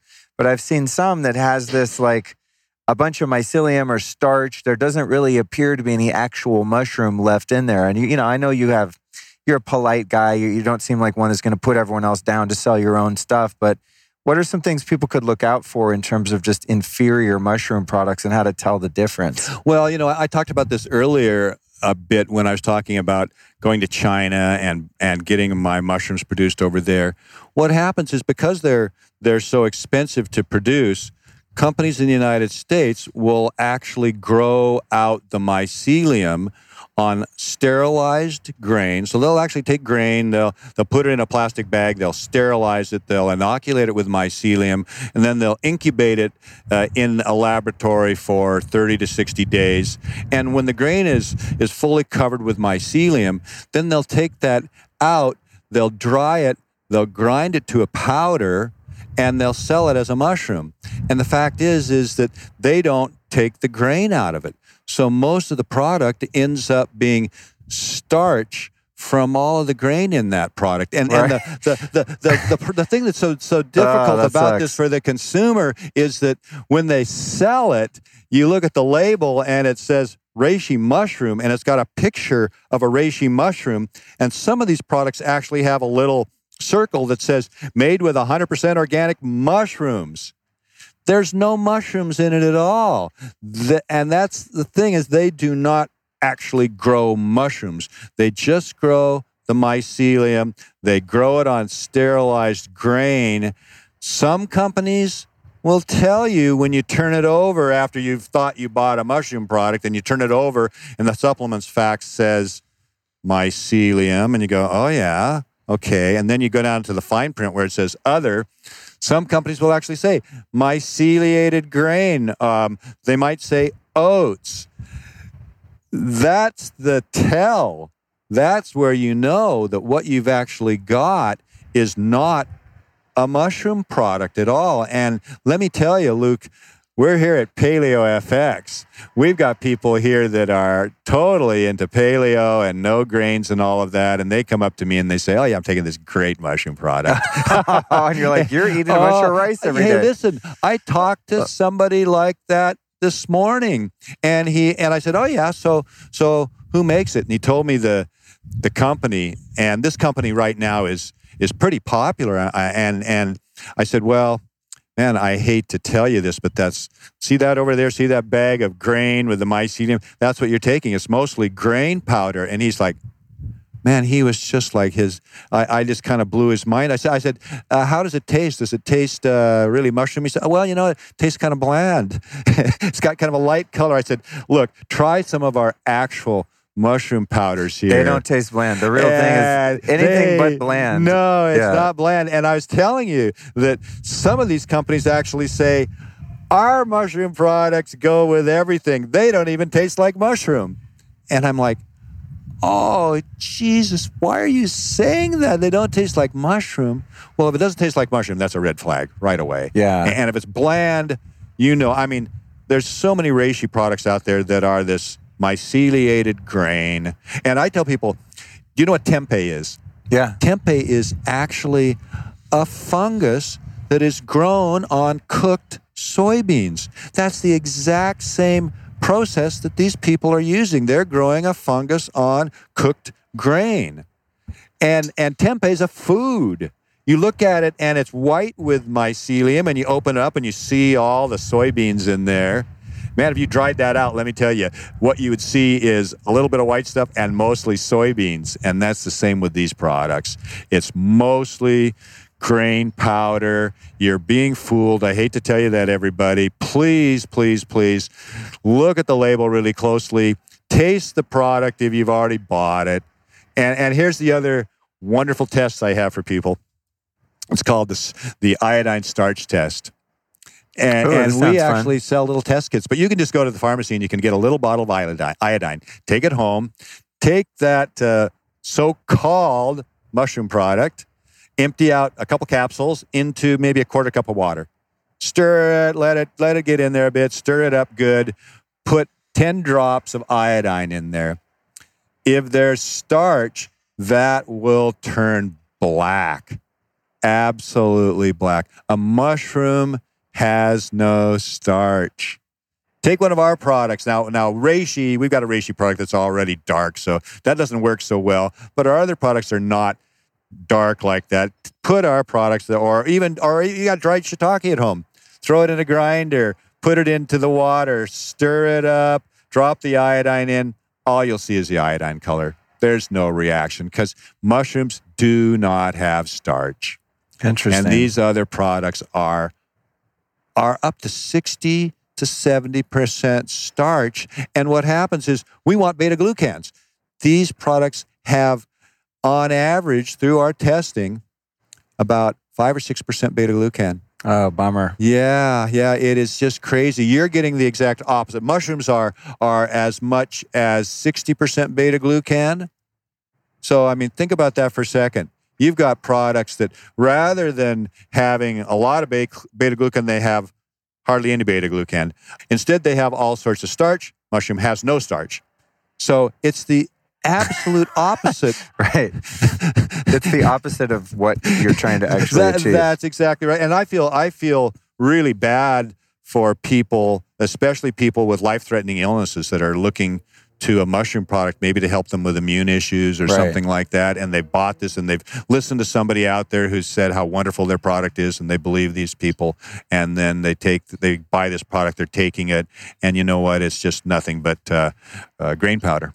Well, on that note, uh, you know, as I said, I don't want to end on a negative note, but there is a silver lining. Now we have a way to test. We know what to look for.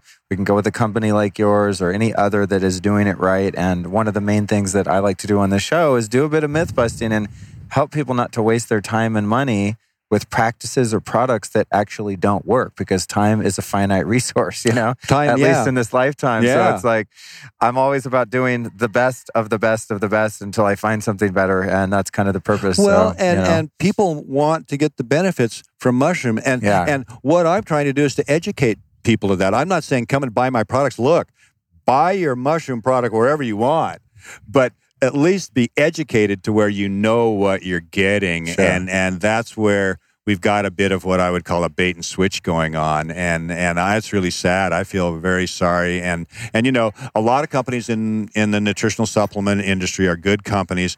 There's just a lot of products out there that are not.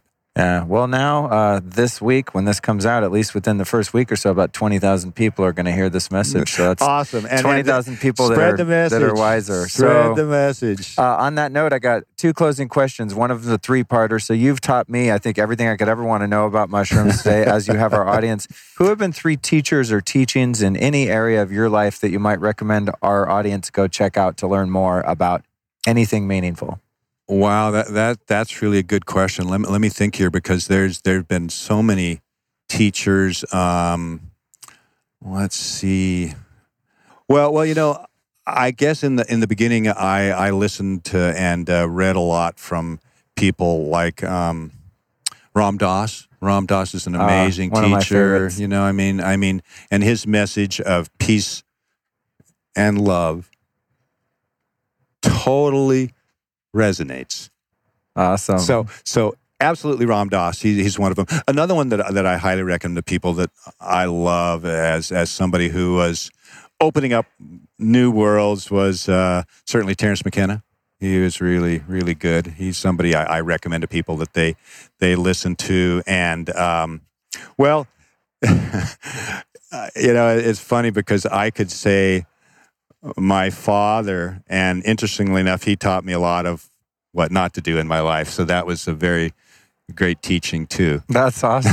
that's, the fir- that's the first time I've heard heard it contextualized in that way. Usually it's like, oh, my grandfather was my hero and he was such a great man that I looked after him. But yeah, I, I, love my, my father very much. He was a he was a flawed individual in, in Yeah. a number of ways, and and you know he taught me how you know not to raise my children. that's and, uh, awesome. That's what I call like the that. boomerang effect. Yeah, It's like when you see a model of how to not do something effectively or with love, then you know you learn the opposite of that. So that's a really yeah, great yeah. And again, I, I love my father very dearly. He had, uh, like I say, he there was things about him, and and you know he was one of these guys that loved business, and he was always totally into his business things, and way more than he should have been. Yeah. and that that also taught me about business, and and my whole business is like, don't get so caught up in this, and and making money is not what I'm here for. I could care less. I've always said, if you do what you're passionate about, it will come. Yeah. You know, just just follow your passion. I love hearing that because that's what we're doing right now. Yeah. This is my passion. And yeah, you know, yeah. a little bit of money starting to trickle in here and Yeah, there. well, you it'll know. come, but it wasn't Luke. why I did it. Yeah, no, that's right. I did it because I just, I literally can't not talk to people like you and Yeah. share your message with the world. It's just, I find things. I'm like, everyone's got to know this. This is this is a game changer. So thank you for that. And uh, where can people find you? Website, social media, any links you want to share with our Well, audience? well, uh, you can find us at uh, nammex.com, N A M M E X. Dot com, nammex.com. I've got Nammex.com. a lot of information on the website. I've got great slideshows there where you can see all the mushrooms we grow and stuff like that. And then uh, you can get the products off the internet. You can, we're a wholesaler primarily, but you can get the retail products at realmushrooms.com. Awesome. Or if someone was producing products and they want to buy bulk, they could get them from they you can guys they too can on the come from wholesale us too. side. Absolutely, That's cool. yeah. That's that's primarily what the business is all about. But we do offer the products so people can get them the straight stuff. Nothing, no blends, no this, no that. Yeah. Just the straight No stuff. they can get business. them from realmushrooms.com. Awesome, man. Well, thank you so much. I'm glad we we've been talking about this for a while. I'm glad we finally took the time to do it. yeah. It's, it's been really I'm fun. hoping I'm hoping our sound came out okay. As I said in the beginning of the show, guys, we're we're literally sitting out in the middle of downtown Austin, so uh, you know you have to forgive us if there was a little bit of noise. But I'll tell you what, it was nice to be out here with you today in uh, such a lovely setting. So thanks for your time. Thank you, Luke. Appreciate it. Pleasure. I'm going to go out on a limb here, you guys, and guess that right about now you were dying to put some sort of mushroom into your body, right? When I sat down and did this interview, I immediately went inside, uh, went up to the Real Mushroom booth, which is Jeff's company. And by the way, I, I don't, yet I guess, yeah, of course we talked about that in the interview, but it's not one of my ads, so I didn't plug it. But Real Mushrooms are legit, dude. I'm just going to come right out and say that. I, I don't think I have them in my store yet, but God damn it, I should. Uh, real mushrooms are great because they are extracts. That's Jeff's company, just to recap. Uh, they're bulk herbs, you know what I'm saying? So they come in a huge pouch and you can just macro dose the reishi, the cordyceps, the lion's mane. They're super, super legit. I don't talk about them that much, but I use them all the time in my smoothies and stuff. They're a little different than something like a Four Sigmatic, which of course I love and has been a long time sponsor of the show. But Four Sigmatic mushrooms come in little packets and they have other ingredients and they taste really good. So you get the benefits of the mushrooms, but they're a lower dose and they're single serving. So I love both. They just have a different purpose. I, you know, it's awkward to talk about uh, theoretically competitive companies, but they're really not because they do something totally different. So Real Mushrooms is hardcore. So definitely check them out. These guys have a lot of integrity, and uh, I use their stuff all the time. I just unfortunately run out of it too fast. That's the problem when I get products that come in a pouch. Is I'll have literally tablespoons of it when a dose is half a teaspoon. Once an addict, always an addict, I guess. I'm working on it, you guys. I just love goddamn mushrooms. So check that out. Uh, real mushrooms. I think they're realmushrooms.com. And uh, yeah, and you know, Jeff talked about it in the thing. So there you go. I'd like to thank our official sponsors, though. Of course, Four Sigmatic. You know, one thing I really like at Four Sigmatic, actually, of course, all their mushrooms. I mean, when I when I tell you guys I use them every day, like I wish I had a hidden camera in my place so you could see I'm not bullshitting you, but I literally put the little Four Sigmatic mushroom things in my coffee every day. But I gotta say, one of my favorite products that Four Sigmatic makes is their their dehydrated coffee packets that are infused with mushrooms. That's what I use when I travel for coffee, when I want to make a bomb ass, really fast iced coffee, or just when I'm in a hurry. You know, sometimes I don't have time to like grind my beans, do the French press, the whole thing, and make my bulletproof coffee. So I'll use some Onnit uh, MCT oil. It's like their creamer, and Onnit's one of our sponsors too. I'm getting to that, but I'll use the Onnit creamer uh, in my Vitamix with maybe two packets of the Four Sigmatic mushroom coffee. It's like a dehydrated coffee, instant coffee, right? And uh, and then I'll blend that up, and then I'll pour that over ice, dude. You want to talk about a bomb ass like bulletproof coffee style coffee because it's got that MCT oil from Onnit. I like the vanilla flavor. They also have a coconut flavor, a cinnamon flavor, and what's the other one? Almond, like an amaretto one. I'm not that into the amaretto because it just I don't like that strong almond flavor. I like their the coconut one and the vanilla one a lot. Those are my two favorites. Just personal preference. But that's really, really badass. So if you want to check out Four Sigmatic, uh, go to foursigmatic.com forward slash Luke Story. Enter the code Luke Story at checkout and save 15%. It's a bomb ass discount. Speaking of Onnit, I love these guys, man. Really becoming tight with the old crew over at Onnit. And after someone who spent a lot of money at their website for a number of years, it's cool to actually get to know Aubrey and Kyle and the guys over there. And uh, I've got um, uh, John Wolf coming up, who's one of their big trainers over there. He's on the show coming up. So that'll be three Onnit people on the show. Just really solid people, solid company. You can go to onnit.com forward slash Luke and save 10% off using the code Luke. And uh, yeah, like I said, there's a zillion things over at Onnit. I would get Alpha Brain. That's a good one. Try their MCT oils, the one I was talking about. You know, they have the flavored, like kind of coffee creamer ones, and then they just have straight up MCT, which is badass. And then we've got Athletic Greens. Go to athleticgreens.com forward slash Luke. This is another one of my favorites for travel. They come in these little travel packets. And if you hit them up, you're going to get 20 of those travel packets for free with your first purchase. So athleticgreens.com forward slash Luke. I like these products that come in little packets because they're really great to just throw in the car for road trips and uh, taken on the airplane. I mean, I've made Four Sigmatic coffee on the airplane. Just put it in my water bottle and shake it up, and I have like a non-toxic Super Bomb coffee. Same with the green powders from Athletic Greens that come in little packets. Really good stuff. My sponsors are awesome. Love them all so much. I love you so much. Thank you for supporting the show. Check this out on Tuesday. Oh boy, I've got a bomb episode coming at you. Wabi Sabi Wellness the Japanese Art of Perfectly Imperfect Living with Candice Kumai. She's super funny, super real, beautiful, amazing woman. Came over and hung out for a couple hours. She made me cookies, woman after my own heart. And she's episode 159. We're getting up there, man. I'm creeping up on 200 episodes. So make sure you subscribe to the show so you don't miss Tuesday's episode.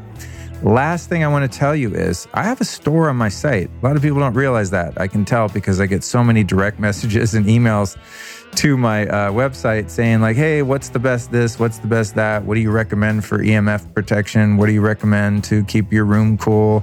Um, you know, the best friggin' mushrooms, this, that, whatever it happens to be. I'm kind of a fanatic for biohacking technology and herbalism and all this stuff." And I'm like, uh, everything at lukestory.com forward slash store is my favorite stuff. That's why I made a store so that I could save myself time and not type out a million emails a day recommending the favorite things that I find in the world. So at lukestory.com forward slash store, you'll find a beautiful, completely laid out web store with different categories. So there's one for sleep, there's one for outdoors, there's one for um, EMF protection, blue light protection, nootropics, smart drugs. Everything is categorized so that you can find what you're looking for based on which area of your life you wish to optimize. It's also a great way to support the podcast because some of the brands there uh, give me a commission if I make a sale through the link on my website. It's also great for you because not only do you save time and research, but you also save money on a lot of the things in my store. They have discount codes just like uh, our sponsors do when I run the ads on my show. So that's how that works. LukeStorey.com forward slash store. Do yourself a favor, get over there, check it out. I've worked really hard for 22 years to find the best things in the world for your health and well being, and they're all at my store. All right, you guys, I'll see some of you tomorrow night at Next Health, August 22nd. I'll see the rest of you at OsteoStrong the night after, August 23rd. You guys be well. Peace out. This episode of the Lifestylist Podcast was produced by PodcastMasters.net.